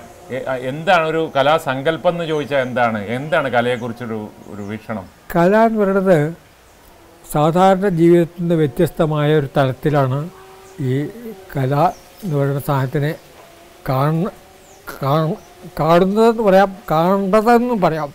എന്നുവെച്ചാൽ ഇത് ഇല്ലെങ്കിൽ ഒരു കുഴപ്പം സംഭവിക്കാൻ പോകുന്നില്ല ലോകത്ത്. ഇപ്പോൾ ചിത്രകലയില്ല സംഗീതമില്ല വാദ്യങ്ങളില്ല എന്ന് പറഞ്ഞാൽ ഒന്നും സംഭവിക്കില്ല. പക്ഷേ ഇത് വേണം. ഇതാണ് ഒരു മനുഷ്യന്റെ ഒരു സർഗാത്മകതയുടെ ഒരു അംശം. ഇതുണ്ടെങ്കിലേ ഒരു രാഷ്ട്രം ഒരു നാട് എന്ന് പറയുന്നത് ഒരു മനുഷ്യ സംസ്കാരത്തിൽ ഒരു സംസ്കാരത്തിന്റെ ഒരു ഭാഗമാണ്. അത് അത്യാവശ്യമാണ്. അതിനെ പ്രോത്സാഹിപ്പിക്കുമാണ്. അതാണ് അല്ലാതെ ഇതില്ല. ഇതുകൊണ്ട് ഇപ്പോൾ ഇതിപ്പോൾ ഒരു നെല്ല് ഉൽപ്പാദിപ്പിക്കും ചിത്രം വരച്ചാൽ എന്ന് പറയുന്നത് അർത്ഥമില്ല. അതുപോലെ അല്ല അത്. അത് വേറെ തലമാണ് അത് വാസ്തവത്തിൽ ഒരു ധന്യമായ അവസ്ഥ ഭൗതികമല്ല അത് വേറെ തലത്തിലാണ് നമ്മൾ ഒരു ഒരു കണക്കിൽ എനിക്ക് തോന്നിയിട്ടുള്ളത് ഈ ഭക്തി എന്നൊക്കെ പറയണല്ലോ അതൊരു സൗന്ദര്യബോധത്തിന്റെയും കൂടി വശമാണ് ഭക്തി എന്ന് പറയുന്നത് ഭക്തി ഒരു സങ്കല്പം ഉണ്ടാവുന്നുണ്ട്. അപ്പോൾ ആ സങ്കല്പം വളരെ ഉയർന്നതാണ്. ആ. അതിൽ ഇപ്പോൾ ശബരിമല എന്നോ ഇവിടെ എന്ത് വിളിച്ചാലും. ആ ഒരു സങ്കല്പം അത് വളരെ എന്താ പറയുക ഭയങ്കര അത്ഭുതമല്ലേ ഒരു ഇല്ലാത്ത സാധനം ഉണ്ടെന്ന് തോന്നിച്ച് ആ കൺസീവ് ചെയ്യണം. അതാണ് കല. ഞാൻ പറയുന്നത് സർഗാത്മകതയാണ് ആർട്ട് എന്ന് പറയുന്നത്. നമ്മൾ ചെയ്തു പോയ വർക്ക് ഇപ്പം ചിത്രമായാലും ശില്പമായാലും അത് തിരിഞ്ഞു നോക്കുമ്പോൾ എന്താ തോന്നുന്നത്? രണ്ട് തരത്തിലുണ്ട് ഇത് ചെയ്യണ്ടായിരുന്നു തോന്നുന്നതുണ്ട് ഇത് എങ്ങനെയാ ചെയ്തതെന്ന് തോന്നുന്നുണ്ട് അത്ഭുതപ്പെടുത്തുന്നത്. ആ അത്ഭുതപ്പെടുന്നു. ചിലത് നമുക്ക് അപ്പോൾ അത് ഞാൻ പഴയ ചിത്രങ്ങൾ കുറേ കളക്ട് ചെയ്തിട്ടുണ്ട്. അപ്പം അതിൽ ചിലത് നോക്കുമ്പോൾ നമുക്ക് അത്ഭുതം തോന്നുന്നു. ഇത് എങ്ങനെ ചെയ്ത് എങ്ങനെ ചെയ്തെന്നുള്ളത് ആ സമയത്ത് നമ്മൾ ഇത് അതാണ് ഞാൻ പറഞ്ഞ ഈ കലാകാരൻ എന്ന് പറയുന്നില്ല എല്ലാവർക്കും അവർ അവരുടെ ചെയ്യുന്ന സാധനം ചില നിമിഷങ്ങളിൽ അവരറിയാതെ ചെയ്യുന്നുണ്ട്. അത് ഏറ്റവും ഉന്നതം എന്ന് പറയുന്ന ഗ്രേറ്റ് എന്ന് പറയുന്ന അവസ്ഥ. അത് ചിത്രത്തിലുണ്ട് പാട്ടുകാർക്കുണ്ട് എല്ലാ കലാകാർക്കും മറ്റവർക്കും എൻജിനീയേഴ്സിനും ഉണ്ടാവാം എല്ലാവർക്കും ഉണ്ടാവാം. അങ്ങനെ ഒരു നിമിഷം ഇത് നമുക്ക് പറയാൻ പറ്റില്ല. അത് കഴിഞ്ഞിട്ട് പിന്നെ കാണുമ്പോഴാണ് ഈ സംശയം. ഇപ്പം നമ്മളെ ചിത്രങ്ങൾ തന്നെ എല്ലാ ചിത്രങ്ങൾക്കും കൊണ്ടൊന്നല്ല ചില ചിത്രങ്ങൾ കാണുമ്പോൾ ഇത് എങ്ങനെ സംഭവിച്ചു? നമ്മൾ ബോധപൂർവം അത് ആലോചിക്കുമ്പോൾ ഞാൻ ചെയ്ത മാതിരിയാണ്. അത് എവിടെ നിന്ന് അപ്പോൾ ഈ ഇത് ഞാൻ പലരോടും ചോദിച്ചു. ഇങ്ങനൊരു അനുഭവം. ചൈ ഈ കലാകാരന്മാരോട് നമ്മളധികം അപ്പോൾ പറഞ്ഞു അങ്ങനെ ഒരു അവസ്ഥയുണ്ട് അപ്പോൾ ഞാൻ അക്കിത്തത്തിനോട് ചോദിച്ചു. അപ്പോൾ അക്കിത്തത്തിന്റെ ഒരു കവിത ഏതോ ചൊല്ലിയിട്ട് അപ്പോൾ ഞാൻ പറഞ്ഞു അപ്പോൾ അദ്ദേഹം പറയണത് എന്താ വെച്ചാൽ അത് ഞാൻ എഴുതിയതൊന്നും അല്ലാന്ന് ശരി. അദ്ദേഹം എഴുതിയതല്ലാന്ന് വെച്ചാൽ ഈ അൺകോൺഷ്യസ് ആയിട്ടുള്ള ഒരവസ്ഥ ഈ ക്രിയേറ്റിവിറ്റിയിൽ വരുന്നുണ്ട്. അത് ആ സമയം ഇപ്പോൾ കഥകളി വേഷക്കാർ ഇവർക്കൊക്കെ ചില നിമിഷങ്ങളിൽ അവരുദ്ദേശിക്കാതെക്കാളും ഇപ്പോൾ പാട്ടുകാർക്ക് ആ സമയം നമ്മളെ നിയന്ത്രണത്തിലല്ല അല്ല അതെ. അങ്ങനെ ഒരു അവസ്ഥ ഇതിലെല്ലാം ഉണ്ട്. ആ. അവസ്ഥ വരുമ്പോഴാണ് ഇത് ഏറ്റവും ഈ അങ്ങനെ അവസ്ഥ ഉണ്ട് കലയിൽ കലയിൽ മാത്രമായിരിക്കില്ല ഇപ്പോൾ വാസ്തുശില്പത്തിലൊക്കെ ഉണ്ടാവാം പക്ഷേ ഇങ്ങനെ ഒരവസ്ഥ നമ്മളറിയാതെ അപ്പോൾ ഇത് കെ സി എസ് ഒരിക്കലും പറഞ്ഞത് ഈ ബ്രഷ് കൈ കിട്ടിക്കഴിഞ്ഞാൽ കഴിഞ്ഞാൽ പിന്നെ നമ്മളെ നയിക്കുന്നത് ഈ ബ്രഷാണെന്ന്. അത് വല്ലാത്തൊരു പ്രയോഗമാണ് ഏ? ഒരു ഘട്ടം കഴിഞ്ഞാൽ നമ്മളിൽ നിന്നും അപ്പുറത്താണ് ഇതിന്റെ ആ ഒരു മൂർത്തമായ രൂപം ഉണ്ടാവുന്നത്. അത് ആ ആ നിമിഷം ഗ്രേറ്റ് തന്നെ പറയാം ആ നിമിഷം ഒക്കെ കലാകാരന്മാർ കലാകാരനൊക്കെയല്ല എഴുത്ത് എല്ലാവർക്കും അത് ഉണ്ടാവുന്ന എന്റെ വിശ്വാസം. അങ്ങനെ ഒരു അവസ്ഥയുണ്ട് അതിൽ പിന്നെ സംഗീതം വളരെ ഇഷ്ടമാണല്ലോ ഈ ചെമ്പയെ പരിചയപ്പെട്ട പറയാമോ ചെമ്പെ നേരത്തെ ഞങ്ങൾക്കറിയാം. ആ. അതെന്നുവെച്ചാൽ അദ്ദേഹം വരിക്കാശ്ശേരി ഒരു സ്ഥിരക്കാരനായിരുന്നു. അപ്പോൾ ഏട്ടൻ പലപ്പോഴും ഏട്ടനാണ് അദ്ദേഹത്തിന്റെ യാത്രകൾ കാറിൽ പല ദിക്കിലും എന്റെ ജ്യേഷ്ഠന വരിക്കാശ്ശേരി ഡ്രൈവറായിരുന്നു അദ്ദേഹം. ആ. അപ്പോൾ അദ്ദേഹം വരിക്കാശ്ശേരി നിത്യനായിരുന്നു ചെമ്പെ. അപ്പോൾ അദ്ദേഹം ഇവരെ ഒന്നിച്ച് കാറിൽ പല യാത്രകളുണ്ടായിരുന്നു. അത് കഴിഞ്ഞിട്ട് അപ്പോഴും എനിക്ക് ചെമ്പെ അറിയാം. അദ്ദേഹം വരിക്കാശ്ശേരി കച്ചേരികൾ നടത്താറുണ്ട്. അത് കഴിഞ്ഞ് കുറേ കഴിഞ്ഞപ്പോൾ പൂമുള്ളി ഈ പറഞ്ഞ മാതിരി രാമപ്പൻ അവിടെ അദ്ദേഹത്തെ പഠിപ്പിക്കാൻ വേണ്ടി ചെമ്പെ അവിടെ താമസാക്കി. ആ. അപ്പോൾ ചെമ്പെ അവിടെ വന്ന് ഒരാഴ്ചയിൽ അല്ല ഒരു ഒരു മാസത്തിൽ ഒരാഴ്ച അവിടെ വന്ന് താമസിക്കും. അപ്പോൾ ഇവർ പഠിക്കും. പിന്നെ ഇവർ പഠിക്കുക എന്ന് പറയുന്നത് ഈ അവർക്കൊരു തമാശ മാതിരിയാണ്. പക്ഷേ അദ്ദേഹം വളരെ സീരിയസ് ആണ്. അങ്ങനെ ചെമ്പെ അവിടെ നിന്ന് വെച്ച് കൂടുതൽ പരിചയമായി. അങ്ങനെ ഒരിക്കൽ ഈ നമ്മളെ മാരേജിന്റെ സമയം. അപ്പോൾ ഈ കുടിവെപ്പ് എന്ന് പറഞ്ഞിട്ട് ഈ വധുവിനെ വീട്ടിൽ കൊണ്ടിരുന്നൊരു സംഭവം. അപ്പോൾ ഈ രാമൻ നമ്പൂരിയായിട്ടുള്ള ബന്ധം അപ്പം ഞാൻ അദ്ദേഹം അദ്ദേഹം ഒന്ന് പറഞ്ഞ് വരാൻ പറ വരാനല്ല ഈ വിവരം അറിയിക്കാൻ. ഞാൻ പൂങ്കുളി പോയി. അപ്പോഴത്തേ എന്റെ അവിടെ. ഞാൻ ചെന്നപ്പോൾ ഭാഗവതർ അവിടെ ഒരു ഇറ തുന്നെ ഡബയിൽ ഇരുന്നിട്ട് ഇങ്ങനെ വെറുതെ ഇരിക്കുക. അപ്പോൾ എന്നെ കണ്ടപ്പോൾ എന്നെ കരുവാടെന്നാണ് വിളിക്കുക. നിങ്ങളുടെ വീട്ടിൽ പേര് അവയേട്ടനെയും അപ്പോൾ എന്നെ കണ്ടപ്പോൾ എന്തോടോ കരുവാടെ? അപ്പോൾ വന്നത് അപ്പോൾ ഞാൻ പറഞ്ഞു അങ്ങനെ ഒന്നുമില്ല രാമപ്പനെ കന്ന് എന്തിനാ രാമപ്പനെ കാണുന്ന? അപ്പോൾ പറഞ്ഞു അങ്ങനെ ആ തന്റെ കല്യാണം കഴിഞ്ഞല്ലേ ചോദിച്ചു. ആ ഉവ്വ്. അപ്പം അതിന്റെ കുടിയോ രാമപ്പനോട് പറയാൻ വേണ്ടി. അപ്പോൾ ഇദ്ദേഹം ചോദിക്കണത് "ഏ, എന്നെ ക്ഷണിക്കുന്നില്ല അപ്പം ഞാൻ പറഞ്ഞു ഭാഗവതരെ ക്ഷണിക്കാനുള്ളൊരു ഇതൊന്നും ഞങ്ങൾക്കില്ല. ഞങ്ങൾ തൊഴുത് ഭയങ്കര ബഹുമാനമായിട്ട് അപ്പോൾ പിന്നെ അപ്പുറത്ത് രാമപ്പൻ നിൽക്കുന്നുണ്ട്. എന്നോട് ഇങ്ങനെ കാണിക്കണ്ട് സംബന്ധിച്ചോളാം ഞാൻ ഭാഗവൻ ഞാൻ ഞാൻ വരുന്നുണ്ട്. രാമപ്പ ഈ ചെമ്പേ. ഞാൻ വരുന്നുണ്ട്. എന്റെ കച്ചേരി ഉണ്ട് താൻ കുറച്ച് സ്ഥലം തരുമോ അവിടെ? അപ്പം ഞാൻ പറഞ്ഞു ഞാൻ അത്ഭുതപ്പെട്ടു ഞാൻ രാമപ്പുഴ അപ്പം ഇവിടുത്തെ താപ്പ ഞാൻ മാനേജ് ചെയ്തോളാം. ഈ മാരേജിന്റെ അതിന്റെ തലേദിവസമായിട്ടാണ് ഞാൻ പോയി പറഞ്ഞത്. ഒരു ഏഴ് മണിക്ക്.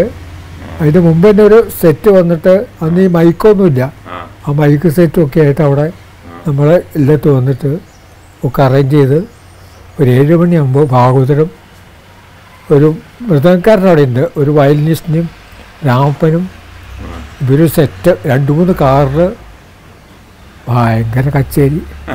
ഒരു മൂന്ന് മണിക്കൂർ നേരം. അവിടെ അപ്പോൾ അവിടുത്തെ സ്ഥലം ഒക്കെ ഞങ്ങൾ ശരിയാക്കി. ഇപ്പം ഏറ്റുള്ള കാലാണ് അപ്പോൾ അയാൾ പറഞ്ഞു ആദ്യം വന്നാൽ വരുന്നത് അധികം അറിയാം. അപ്പോൾ നമ്മൾ ആരോടും കൊണ്ട് പറയണ്ടേ? അവിടെ ചില ഭാഗവർക്ക് പരിചയമുള്ള ചില ആൾക്കാരുണ്ട്. ഒരു മൂന്ന് മണിക്കൂർ പാടി ഊണ് കഴിച്ചു. മഹാഭാഗ്യം ഭയങ്കര ഭാഗ്യം. അത്ഭുതമാണ് പിന്നീട് ആ ബന്ധം തുടർന്നു അല്ലേ? ആ ബന്ധം പിന്നെ ഞാൻ അടുത്ത അതിന് ശേഷം ഒരു ദിവസം എന്നോട് ഒരു പൂമുല്ലയാണെങ്കിൽ ഈ ഒരു വാവിന് തർപ്പണം അങ്ങനെ എന്തോ ക്രിയുണ്ട് അപ്പോൾ എന്നോട് ചോദിച്ചു താൻ നാളെ രാവിലെ നമുക്കേ ഗുരുവായൂർ പോവാം. പൂമുല്ല സമയമാണ് സമയം. താൻ വരണം പോവാം നമുക്ക് ഒന്നിച്ച് പോവാം ഓ ഞാൻ വരാം അപ്പോൾ രാവിലെ നേരത്തെ റെഡിയായി ആദ്യം വന്നു. പോവാ. ഗുരുവായൂർക്ക് കാറിൽ അവിടുന്ന് കാറുണ്ട്. അങ്ങനെ ഗുരുവായൂർ എത്തിയപ്പോൾ ആ കുളത്തിന്റെ അടുക്ക് എത്തിയപ്പോൾ എന്നോട് അദ്ദേഹം പറഞ്ഞു എനിക്ക് ചെറിയ ചില പരിപാടി ഉണ്ട് താൻ കുടി കഴിച്ചോടെ നിന്നോളൂ. ഞാൻ അത് കഴിച്ചിട്ട് വരാം പറഞ്ഞു. അപ്പോൾ എന്താ വെച്ചാൽ അവിടെ വാദ്യന്മാരൊക്കെ റെഡിയായിട്ട് നിൽക്കുന്നുണ്ട്. ഇതിന്റെ തർപ്പണത്തിന്. അത് തന്നെ അറിയാം. അല്ല ഈ എത്രയോ ഉദയാസ്തമനം നടത്തിയിട്ടുള്ള ആളാണ്. അപ്പോൾ ഞാൻ കൂടിയ കഴിഞ്ഞിട്ട് അവിടെ പുറത്ത് നിന്നു. അതാ കുറേ കഴിഞ്ഞപ്പം ഇദ്ദേഹം ഈ ഈറൻ മുണ്ട് ഇങ്ങനെ ചുറ്റി പോവാ അമ്പലത്തിൽ തൊഴാൻ. ഒന്നുള്ളൂ എന്ന് പറഞ്ഞ അദ്ദേഹം. ഈ ഗുരുവായൂരെ തിരക്ക് മുഴുവൻ ഇങ്ങനെ മാറി. മാറി നിന്നു നേരെ കൂടെ പോയി. ആ എന്നിട്ട് തൊഴുതു. അപ്പം ഞാൻ പിന്നിൽ വേറെ ആരുമില്ല. മുഴുവൻ ആൾ മാറി നിന്നു.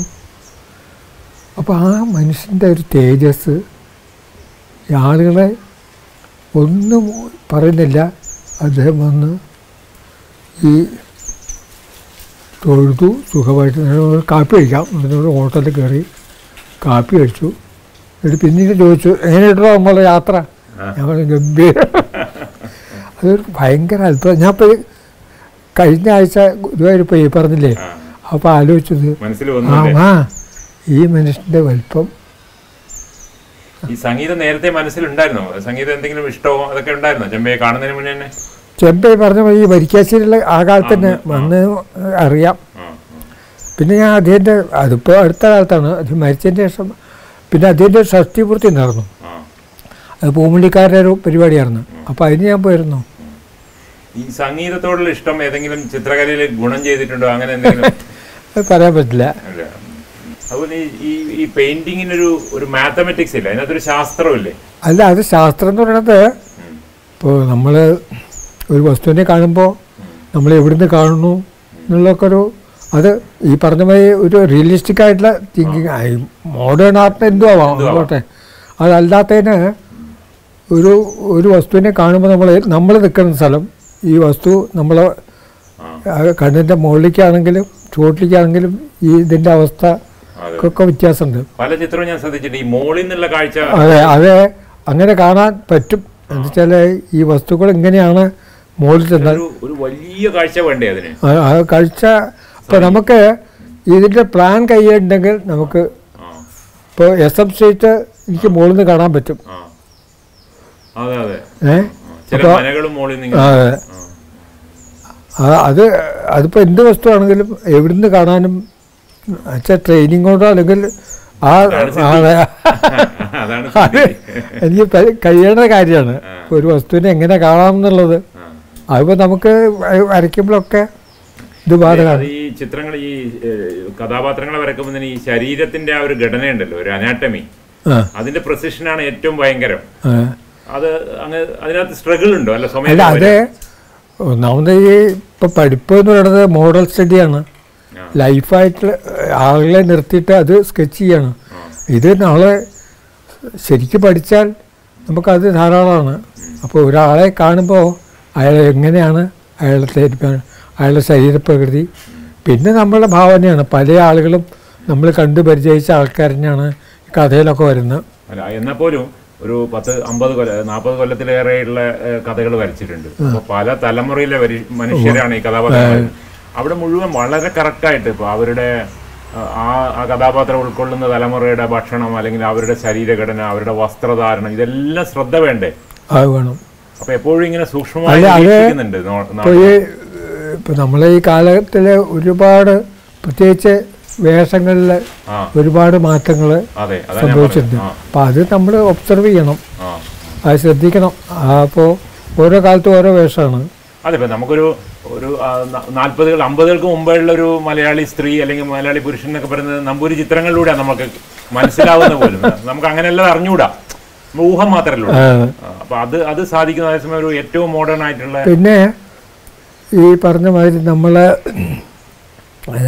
അങ്ങനെ ഉറക്കം പറയാൻ പാടുമോ അറിയില്ല. ഇതിനൊക്കെ ഇപ്പോൾ ഓരോ ജാതിയോ അല്ലെങ്കിൽ. അങ്ങനെയുള്ള ഗ്രൂപ്പിന്റെ അവരുടെ ഗസ്റ്റേഴ്സ് അവരുടെ അതെ അവർക്ക് പക്ഷെ അത് നമ്മൾ ഒബ്സർവ് ചെയ്താൽ ഇപ്പോൾ അവരുടെ നിൽപ്പ് ഇതൊക്കെ ആ. വ്യത്യാസങ്ങളുണ്ട്. ഇപ്പോൾ ഒരു നമ്പൂരിയുടെ നൃത്തം എന്ന് പറഞ്ഞാൽ അവർക്ക് അത് അതിന് അവരുടെ ഒരു അവരുടെ ഒരു എന്താ പറയണ്ടേ ഒരു രീതി ഉണ്ട് മതം വരുമ്പം ജാതി വ്യത്യസ്തമാണ്. അതിൽ പൂമുള്ളി ഈ ഇ എം എസിന്റെ ആദ്യത്തെ മന്ത്രിസഭ വരുമ്പോൾ വാസ്തവത്തിൽ ഏലംകുളത്ത് ഇ എം എസ് നമ്പൂരിമാരുടെ പ്രത്യേകിച്ച് ജമ്മിമാരുടെ ശത്രു മാറിയല്ലോ. പക്ഷേ പൂമുള്ളിക്കാർ അദ്ദേഹം ആദ്യ ഭരണം ഏറ്റെടുക്കുമ്പോൾ അവരിതൊരു ആഘോഷമാക്കി മാറ്റി. ആ. അപ്പം അത് ടി അന്ന് റേഡിയോ ഉള്ളൂ ടി വി ഒന്നുമില്ല അപ്പോൾ റേഡിയോ കാണുന്ന കുറേ നമ്പൂരിമാർ പൂവിളി എല്ലാവരും വന്നു കൂടിയുണ്ട്. അപ്പോൾ ഇവർ അവിടെ എത്തുമ്പോൾ ഇ എം എസ് കമ്മ്യൂണിസ്റ്റ് ഒന്നുമല്ല ആ. ഏലംകുളത്തെ കുഞ്ചുവാണ്. അത് ശരി അത് ശരി. അവരതിനെ അങ്ങനെ ആ. അവർ ആഘോഷിച്ചു ഭയങ്കര സന്തോഷമായിട്ട് അപ്പൊ അപ്പോൾ കമ്മ്യൂണിസ്റ്റുകാരനോ അപ്പൊ അപ്പ അപ്പോൾ അപ്പം ആ കാണുന്ന അത് ഞാൻ വരച്ചിട്ടുണ്ട്. ആ, നമ്പൂരിമാരുടെ ഓരോരുത്തർ ഭാവം നൽപ്പ് അവരുടെ കാലിന്റെ അതൊക്കെ വേറൊരു രീതിയിലാണ്. അങ്ങനെ ഓരോന്നിലും സൂക്ഷിച്ചു നോക്കിയാൽ അതുപോലെ മുസ്ലിം സ്ത്രീകൾ അവരുടെ വേഷം. വേഷങ്ങളും ഇതിനൊക്കെ ചെറിയ ചെറിയ മാറ്റങ്ങളുണ്ട്. അത് നമ്മൾ ഒബ്സർവ് ചെയ്യണം. ഇപ്പോഴും ഈ സൂക്ഷ്മമായ ഒബ്സർവേഷൻ നടന്നുകൊണ്ടിരിക്കുകയാണ്. അതിപ്പോ അതിന് വേണ്ടി വേറെ ഒബ്സർവ് ചെയ്യാന്നുള്ള തരത്തിലല്ല. അതെ, കണ്ടുപെടും. പിന്നെ ഈ സൗന്ദര്യം എങ്ങനെയാണ് സൃഷ്ടിക്കുന്നത്? അത് വല്ലാത്തൊരു ചോദ്യം അല്ല അത്ഭുതമാണ്. ഇപ്പൊ നമ്മൾ പറയാൻ പാടില്ലെന്ന് അറിയില്ല എന്ന് പറഞ്ഞ പോലെയാണ്. ഈ സ്ത്രീകൾ പുസ്തകം തന്നെ ഉണ്ടല്ലോ. നമ്പൂതിരിയുടെ പെണ്ണുങ്ങൾ എന്നൊരു സ്ത്രീ പുസ്തകം തന്നെ ഉണ്ടല്ലോ. അത്ഭുതകരമായ രീതിയിലാണ് അത് കൺസീവ് ചെയ്യുന്നത്. അത് മനസ്സിലുള്ള സൗന്ദര്യമാണ് ഇത്. എങ്ങനെയാണ് ഇത് റിഫ്ലക്ട് ചെയ്ത് വരുന്നത് അതിന്? അത് ഈ പറഞ്ഞ മാതിരി ഒബ്സർവേഷൻ അതിലൂടെ അതിലൂടെ അങ്ങ് വരികയാണ്. അല്ല എപ്പോഴും ഒരിക്കൽ ഞാൻ അങ്ങനെ അങ്ങനെ ഇത് നോക്കാൻ വേണ്ടിയിട്ടൊക്കെ നോക്കാറില്ല. അത് കടുപ്പെടും. മനസ്സിൽ വരുമല്ലോ. മനസ്സിൽ വരും. അല്ല ഈ വൈരൂപ്യം ചിത്രങ്ങളിൽ വരാറില്ല എന്ന് പറഞ്ഞിട്ടുണ്ടല്ലോ അധികം. വി. എം. നായരുടെ ഒരു ഇതുണ്ട് അത് ഞാൻ പറയാം. ചിലപ്പോൾ വി. എം. നായർ നമ്മുടെ റൂമിൽ വന്ന് പറഞ്ഞ് ചിലപ്പോൾ ഈ കഥാകാരന്മാരെ അവൾ വിരൂപിയായ ഒരു സ്ത്രീയാണ് എന്നൊക്കെ എഴുതും. പക്ഷെ നമ്പൂരി അതൊന്നും വരയ്ക്കണ്ട. എല്ലാം സുന്ദരികളായിട്ട് വരച്ചാൽ മതി. കാരണം ഇത് വിറ്റ് പോകണം കച്ചവടമാണ്. അപ്പോൾ അതുകൊണ്ട് എല്ലാ സ്ത്രീകളെയും സുന്ദരിയായിട്ട് വരച്ചാൽ മതി. അത് ഞാൻ വീക്ഷിച്ചിട്ടുണ്ട് ഇതേവരെ ആരും വിരൂ അല്ല വിരൂപത നമുക്ക് ആവശ്യമില്ല. ആ. നമ്മൾ കാണുന്നൊക്കെ സുന്ദരികളായിട്ട്. സുന്ദരന്മാരും സുന്ദരികളും. അങ്ങനെ കാണാനാണ് ഇഷ്ടം. അതുപോലെ യാദൃശ്യമായിട്ട് സിനിമയുടെ ലോകത്ത് വന്നല്ലോ. അരവിന്ദൻ അരവിന്ദൻ അങ്ങനെ അരവിന്ദന്റെ ആ പരിചയം കൊണ്ട് സിനിമയിൽ ബന്ധപ്പെട്ടതാണ്. പക്ഷെ അതിൽ സിനിമയിൽ എനിക്കൊരു പുരസ്കാരം കിട്ടിയിട്ടുണ്ട്. അതെ കലാസംവിധാനം. ആ കലാ സംവിധാനം ചെയ്തതെന്നുള്ള വളരെ സംശയമാണ്. എന്തായാലും ഞാൻ ഉണ്ടായിരുന്നു അതിൽ ലൊക്കേഷനിൽ പിന്നെ എനിക്ക് കലാ സംവിധാനം ചെയ്ത ഒരു ചിത്രം എന്ന് പറയാവുന്നത് ശരിക്ക് ഞാൻ ഗന്ധർവൻ എന്ന് പറഞ്ഞ പത്മരാജൻ. പത്മരാജന്റെ സിനിമയാണ് അതിൽ ആ ഗന്ധർവൻ എന്നുള്ള സങ്കല്പം. അത് ഒറിജിനൽ സങ്കല്പം അത് പത്മരാജൻ വിളിച്ചിട്ട് ഞാൻ തിരുവനന്തപുരത്ത് പോയി അപ്പം ഇതിനൊരു രൂപം ഉണ്ടാക്കണം. അപ്പം അത് അതും ആ ഗന്ധർവനായിട്ടുള്ള വേഷം ഞാൻ സങ്കല്പിച്ചു അത് ഇപ്പോഴും അവകാശപ്പെടും. അതാ ഈ സാധനവും ഇപ്പം അത് പക്ഷേ യാതൊരു ഇതുമില്ലാതെ ഒരുപാട് ആൾ അത് അനുകരിക്കുന്നുണ്ട്. പക്ഷെ നമ്മൾ ആദ്യത്തെ കാലത്തെ ഗന്ധർവന്റെ ആ ഇതുണ്ടല്ലോ. അതെ അതെ അതൊരു അനുഭവം ഉണ്ട് വെച്ചാൽ തൃശ്ശൂർ ആ രാമനിലയത്തിൽ വെച്ചാണ് ആദ്യത്തെ ഒരു ഈ വേഷം കെട്ടിയിട്ടുള്ള അത് പത്മരാജന്റെ പിന്നെ ആരൊക്കെ ഉണ്ട്? ഇപ്പോൾ ഈ ഈ ഒരു നോർത്ത് ഇന്ത്യക്കാരൻ എന്താണ് പേര്? ഭരദ്വാജൻ. ഭരദ്വാജൻ. ഇയാൾ ഈ ഈ വേഷം കെട്ടിയിട്ട് ഇങ്ങോട്ട് വരുന്നൊരു. സംഭവമുണ്ട്. അത്ഭുതപ്പെട്ടു പോയി. ഭയങ്കര തേജസ് ഈ മനസ്സിൽ കണ്ടത് അത് ശരിക്ക് അത് അത് എനിക്ക് ഇപ്പോഴും ഒരു അഭിമാനം തോന്നുന്നുണ്ട്. ആ ഒരു അതുപോലെ കാഞ്ചന സീതയിൽ എന്തോ ചെയ്തിട്ടില്ലേ? കാഞ്ചന സീതയിൽ ആ എന്നുവെച്ചാൽ കാഞ്ചന സീതയിൽ ആദ്യം ഈ സാധാരണ ഇപ്പോൾ ഈ രവിവർമ്മയൊക്കെ മനസ്സിൽ വരുന്ന സംഭവമാണ് ആ. അപ്പോൾ എന്ന് വെച്ചാൽ നമ്മളെ ഈ കഥാപാത്രങ്ങളെ മുഴുവൻ ഒരു പാഴ്സി അല്ലെങ്കിൽ ആ നോർത്ത് ഇന്ത്യൻ വേഷമാക്കിയത് രവിവർമ്മ. രവിവർമ്മയുടെ ഒരു ഇതാണ്. അങ്ങനെയല്ല അവർ നിങ്ങൾ തീർച്ചയാണ് പക്ഷെ ഇത് അരവിന്ദൻ സിനിമ എടുക്കുമ്പോൾ ഞങ്ങൾ ഈ ആന്ധ്രയിൽ കുറേ യാത്ര ചെയ്തു. അപ്പോൾ അവിടെ ചെന്നപ്പോൾ ആദ്യം അരവിന്ദന് ഉദ്ദേശിച്ച തരത്തിൽ ആണോ അറിയില്ല. ഇതൊക്കെ കൂടി കണ്ടപ്പോൾ അരവിന്ദൻ തോന്നി. ഈ വേഷങ്ങൾ പിന്നെ ആ വേഷം അവിടുത്തെ ഒരു ശരിക്കൊരു ട്രൈബൽ ഒരു കം വർഗത്തിന്റെ വേഷമാണ് അതാണ് ശ്രീരാമനും ഒരു ഈ മുടി അവരെ മുടിയൊക്കെ അവർ അത് തന്നെയാണ് പിന്നെ ഈ അതിൽ ഉപയോഗിച്ചിട്ടുള്ള അലങ്കാരങ്ങളോ അല്ലെങ്കിൽ അതിനുള്ള സാധനങ്ങൾ മുഴുവൻ വള്ളികളാണ്. അതൊക്കെ ഈ കലാസംവിധാനം ആണെങ്കിൽ ഞാനാണ് ചെയ്തത്. ആ വേഷവും. പിന്നെ ഈ വസ്ത്രം ഞാൻ പറഞ്ഞു ഈ സാധാരണ നമ്മളെ തുണി ഒഴിവാക്കുക. എന്നിട്ട് ഈ നേരിയ ചാക്കില്ലേ? ഗണി. അത് ഡൈ ചെയ്തിട്ട് അതാണ് ഇത് മുഴുവൻ ആ അത് മുഴുവൻ ആ ഒരു സങ്കല്പം നമ്മളുടെയാണ്. അപ്പോൾ അരവിന്ദന് അത് ഇഷ്ടമായി അങ്ങനെയാണ് ഈ ശ്രീരാമനും ലക്ഷ്മണനും ഇവരൊക്കെ കഥാപാത്രങ്ങളായി മാറുന്നത്. അത് ഞാൻ കലാസംവിധാനം ഈ ഇങ്ങനെയുള്ള ഈ ഇപ്പം കാഞ്ഞന ഇപ്പം ഭീമനായാലും ഒക്കെ മനസ്സിലിങ്ങനെ വരുന്നില്ലേ? അപ്പൊ ഈ ഇതിന്റെ വായന ഒരുപാട് നടത്തിയിട്ടുണ്ട്. നമ്മളെ ഈ ക്ലാസിക്കൽ വായന മഹാഭാരതം പുരാണം അതൊക്കെ ധാരാളം അല്ല വായിച്ചിട്ടുണ്ട് പുരാണം ധാരാളമായി പുരാണം എന്ന് പറയുമ്പോൾ തന്നെ നമ്മളൊരു വേറൊരു ഒരു തലത്തിലാണല്ലോ കാണും അത് തന്നെയാണ് രണ്ടാമൂഴത്തിലും വന്നത്. അപ്പൊ എന്താ വെച്ചാൽ ഈ ഈ നമ്മൾ സാധാരണ ജീവിതത്തിൽ കാണുന്ന ആൾക്കാരല്ല. ഇവർ വേറൊരു തരത്തിൽ പക്ഷെ നമ്മൾ ശാരീരികമായിട്ട് നമുക്ക് മാറ്റാൻ പറ്റില്ല. അപ്പൊ ഈ മറ്റുള്ള ഇതുകൊണ്ട് നമ്മൾ അവരുടെ രൂപം മാറ്റിയെടുക്കുക എന്നുള്ളതാണ്. അത് ഇതിൽ നടന്നിട്ടുണ്ട്. ഒരുപാട് പല തലമുറകളിൽ കേരളത്തിന്റെ ഒരു ഇരു- ഇരുപതാം നൂറ്റാണ്ടിലെ മിക്കവാറും എല്ലാ ജയൻസിന്റെ കൂടെ ജീവിച്ചിട്ടുണ്ട്. സാഹിത്യ ലോകത്തായാലും ആർട്ടിസ്റ്റ് ആയാലും സിനിമയായാലും. വളരെ അടുത്ത് നിൽക്കുന്ന കുറെ പേര് ഒന്ന് ഒന്ന് ഓർമ്മക്കാവോ? ഏറ്റവും ഹൃദയത്തോട് ചേർന്ന് നിൽക്കുന്ന കുറെ മനുഷ്യരില്ലേ. അല്ല അതും നമുക്ക് പരിചയം വി കെനെ കുറിച്ച് പറഞ്ഞു.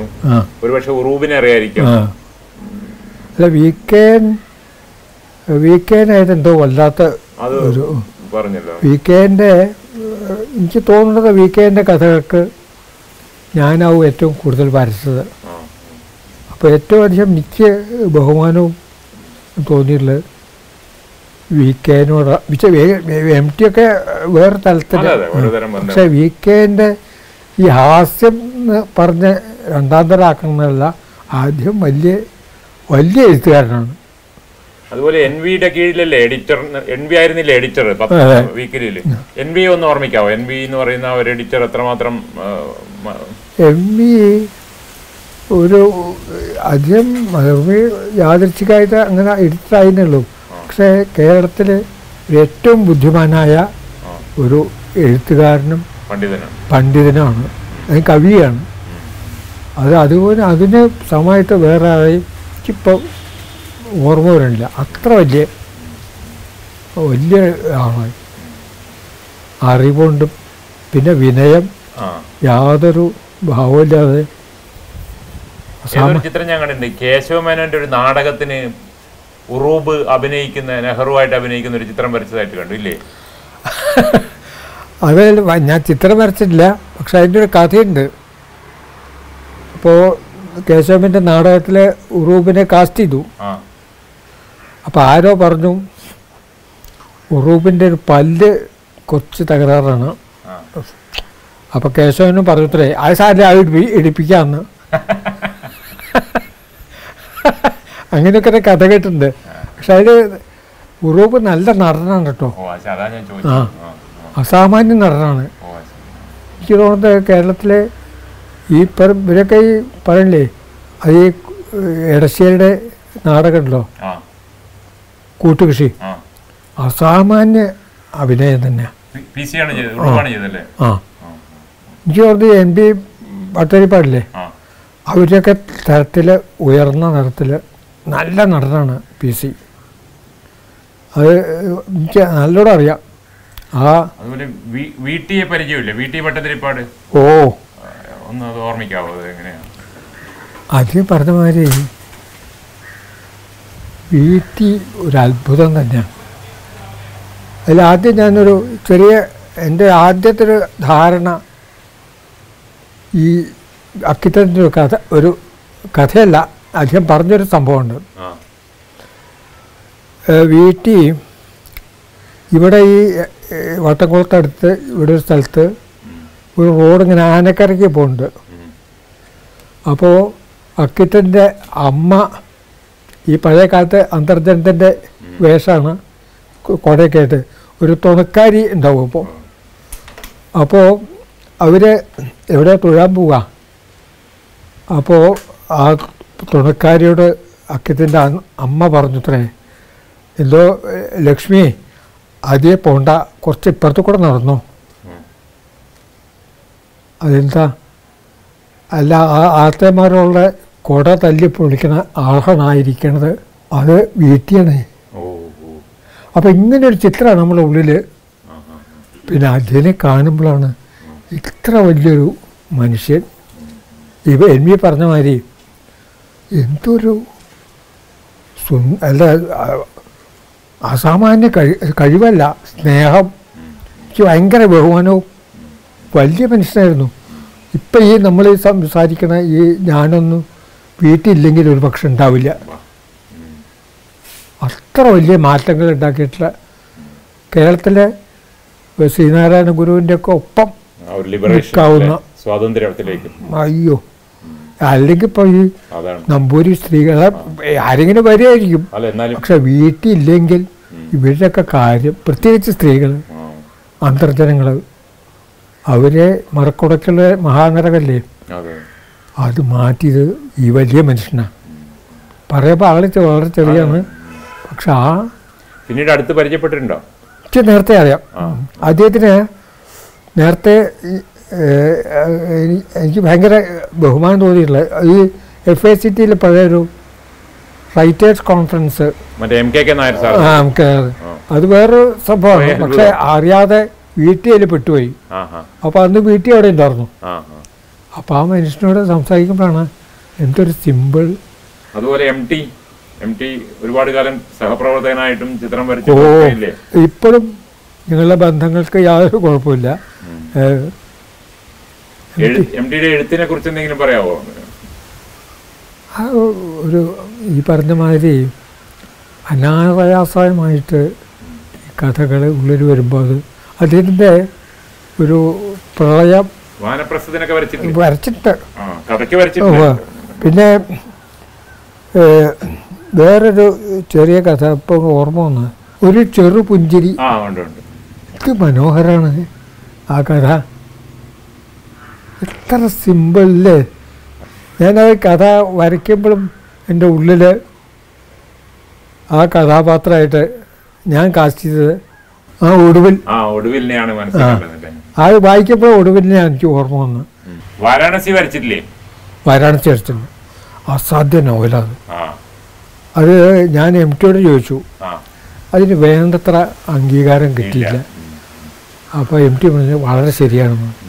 അസാമാന്യ സാധനമാണ് ഈ മരണം എന്നുള്ളത് ആ ഭാഗത്ത് അത് ആഘോഷിക്കുന്ന അല്ലെങ്കിൽ ഭരിക്കാൻ മരിക്കാൻ വേണ്ടി അവിടെ ഒന്ന് താമസിക്കുക. എന്ത് അത്ഭുതമാണ് ആ കഥയ്ക്ക് എന്തുകൊണ്ട് ആൾ ഒരു പ്രാധാന്യം കൊടുത്തില്ല? അസാമാന്യ കഥയാണ്. അത് പക്ഷെ അതിൽ വേറൊരു അല്പം എന്താ വെച്ചാൽ ഞാൻ ഈ ചിത്രങ്ങളിലൊക്കെ കാണുന്നല്ലാതെ നമ്മൾ പോയിട്ടൊന്നുമില്ല പോയിട്ടില്ല പക്ഷേ ചിത്രങ്ങൾ ഇപ്പം അത് നോക്കുമ്പോൾ വളരെ കറക്റ്റാണ് ആ, വാരാണസിയിലെ ഗംഗ അതിൽ വരുന്ന ആൾക്കാർ അത് എം ടി ചെയ്തത് അതുപോലെയാണ്. പരിചയമില്ലാത്തൊരു സാധനത്തെയാണ് ആ ഇത്രയും പക്ഷെ എനിക്ക് അവിടെ പോയിട്ടുണ്ട്. അല്ല പോയിട്ടുണ്ടെങ്കിലും അനുഭവമുള്ള കാര്യമല്ല. അതിൽ മരിക്കാൻ വരുന്ന ആൾക്കാർ എന്നിട്ട് മരിക്കില്ല. എന്നിട്ട് തിരിച്ചു പോകും ആ പരിസരത്ത് ഗംഗയുടെ പരിസരത്ത് വന്ന് താമസിക്കുകയാണ് വയസ്സായാൽ അവിടെ മരിക്കാൻ വേണ്ടിയിട്ട്. എന്നിട്ട് ഇതിലൊരാൾ മരിക്കുന്നില്ല. എന്നിട്ട് അത് തിരിച്ചു കൊണ്ടുപോകണം ഭയങ്കര കഥ അസാമാന്യ കഥ. പക്ഷെ ആ ചിത്രങ്ങൾ വളരെ കറക്റ്റായിരുന്നു അത് എങ്ങനെ സംഭവിച്ചതെന്ന് അറിയില്ല. ഈ പറഞ്ഞ മാതിരി ഞാൻ പോയിട്ടൊന്നുമില്ല. പക്ഷെ ആ ഗംഗയും അതിലെ ഭയങ്കര തമാശയുള്ള സംഗതി ആ കഥയിൽ പറയുന്നുണ്ട്. ഈ ഓരോ പ്ലാറ്റ്ഫോം മാതിരി കെട്ടിണ്ടാക്കിയിട്ട് അവിടെ ദഹിപ്പിക്കുകയാണല്ലോ ബോഡി അപ്പോൾ ഇതിങ്ങനെ നടക്കണ്ടവിടെ? അവിടെ അപ്പോൾ ഒരു ഒരു പയ്യൻ ഒരു ഈ പട്ടം പറപ്പിക്കുന്നത് പക്ഷെ അവർക്കൊരു സാധാരണ സംഭവമാണ്. ഈ മരണം അവിടെ തീക്കത്തുമ്പോൾ ഈ പയ്യൻ പത്തം പട്ടം പറപ്പിക്കണം അങ്ങനെ കുറേ സ്ഥലങ്ങളുണ്ട്. ഇത് ഞാൻ വരച്ചിട്ടുണ്ട്. അതൊരു ഈ ചിത്രങ്ങളുടെ വാരാണസിയിൽ പോയിട്ടുണ്ട് എം ടി എന്നുള്ളത് ശരിയാണ് പക്ഷേ ഈ ഈ അത്ഭുതമാണ്. അത് കുറച്ച് വാക്ക് മതി. അതിന്റെ ഒരു മർമ്മം അറിയാം. ഇതെവിടെ കൊള്ളുക എന്നുള്ളത് നല്ലോണം അറിയാം. തിരിഞ്ഞു നോക്കുമ്പോൾ ജീവിതത്തെ കുറിച്ച് എന്ത് തോന്നുന്നു? ഒരു കുഴപ്പമില്ല. നല്ലായിരുന്നു. നല്ലത് തന്നെയാണ് ഒരു ഒന്നും കുഴപ്പമായിട്ട് എനിക്ക് തോന്നിയിട്ടില്ല. മരണഭയമൊക്കെ വന്നു തുടങ്ങിയ? ഏ? മരണഭയമൊക്കെ ഉണ്ടോ? ഒട്ടുമില്ല. ഭാഗ്യമായിട്ട്. അല്ല അതെന്തായാലും വേണം തീർച്ചയാണല്ലോ. അത് ഇതിന് ഇത് രണ്ട് അനുഭവത്തിന് അല്ല ഞാൻ അത് അവകാശപ്പെടല്ല. കെ സി എസിന് അവസാന കാലത്ത്. അപ്പോൾ അദ്ദേഹത്തിന് ചെറിയൊരു ക്യാൻസറിന്റെ എന്തൊരു അപ്പോൾ ആ വിവരം കിട്ടിയപ്പോൾ ഞാൻ ഇവിടുന്ന് പോയി. ആ. മദ്രാസിൽ പോയി. മദ്രാസിൽ പോയി ചെന്ന് പെട്ടത് എം ഗോവിന്ദൻ. അവിടെ എന്തിനാ അങ്ങനെ പോയി എനിക്കറിയില്ല. അവിടെ ചെന്നപ്പോൾ മങ്കാട രവിവർമ്മയുണ്ട് അവിടെ. അപ്പോൾ എന്നോട് ചോദിച്ചാൽ എന്താ? അപ്പോൾ ഞാൻ പറഞ്ഞു കെ സി എസ് എന്തോ സുഖമില്ല. ഞാൻ അവിടെ നിന്ന് പോയി കാണാൻ അപ്പോൾ അവർ പറഞ്ഞു ഞങ്ങൾ വരാം. എന്ന് അവരോട് കാ- കാറെടുത്തിട്ട് അടയാറിലാണ്. അപ്പോൾ ഞങ്ങൾ ചോളമണ്ഡലത്തിൽ പോയി അപ്പോൾ പറഞ്ഞു അടയാറിലാണ്. എന്തോ ട്രീറ്റ്മെന്റാണ് അപ്പോൾ ഞങ്ങൾ അറിയാറില്ല ഈ ഹോസ്പിറ്റലിന്റെ അവിടെ എത്തിയപ്പോൾ കെ സി എസ് ഇറങ്ങി ആഹാ. അല്ല അവിടെ എന്തോ ട്രീറ്റ്മെന്റ് കാണാൻ ട്രീറ്റ്മെന്റ്? പോയിട്ട്, കാണാൻ പോയതാ. അപ്പോൾ എനിക്ക് ഇതറിഞ്ഞപ്പോൾ കരച്ചിൽ വന്നു.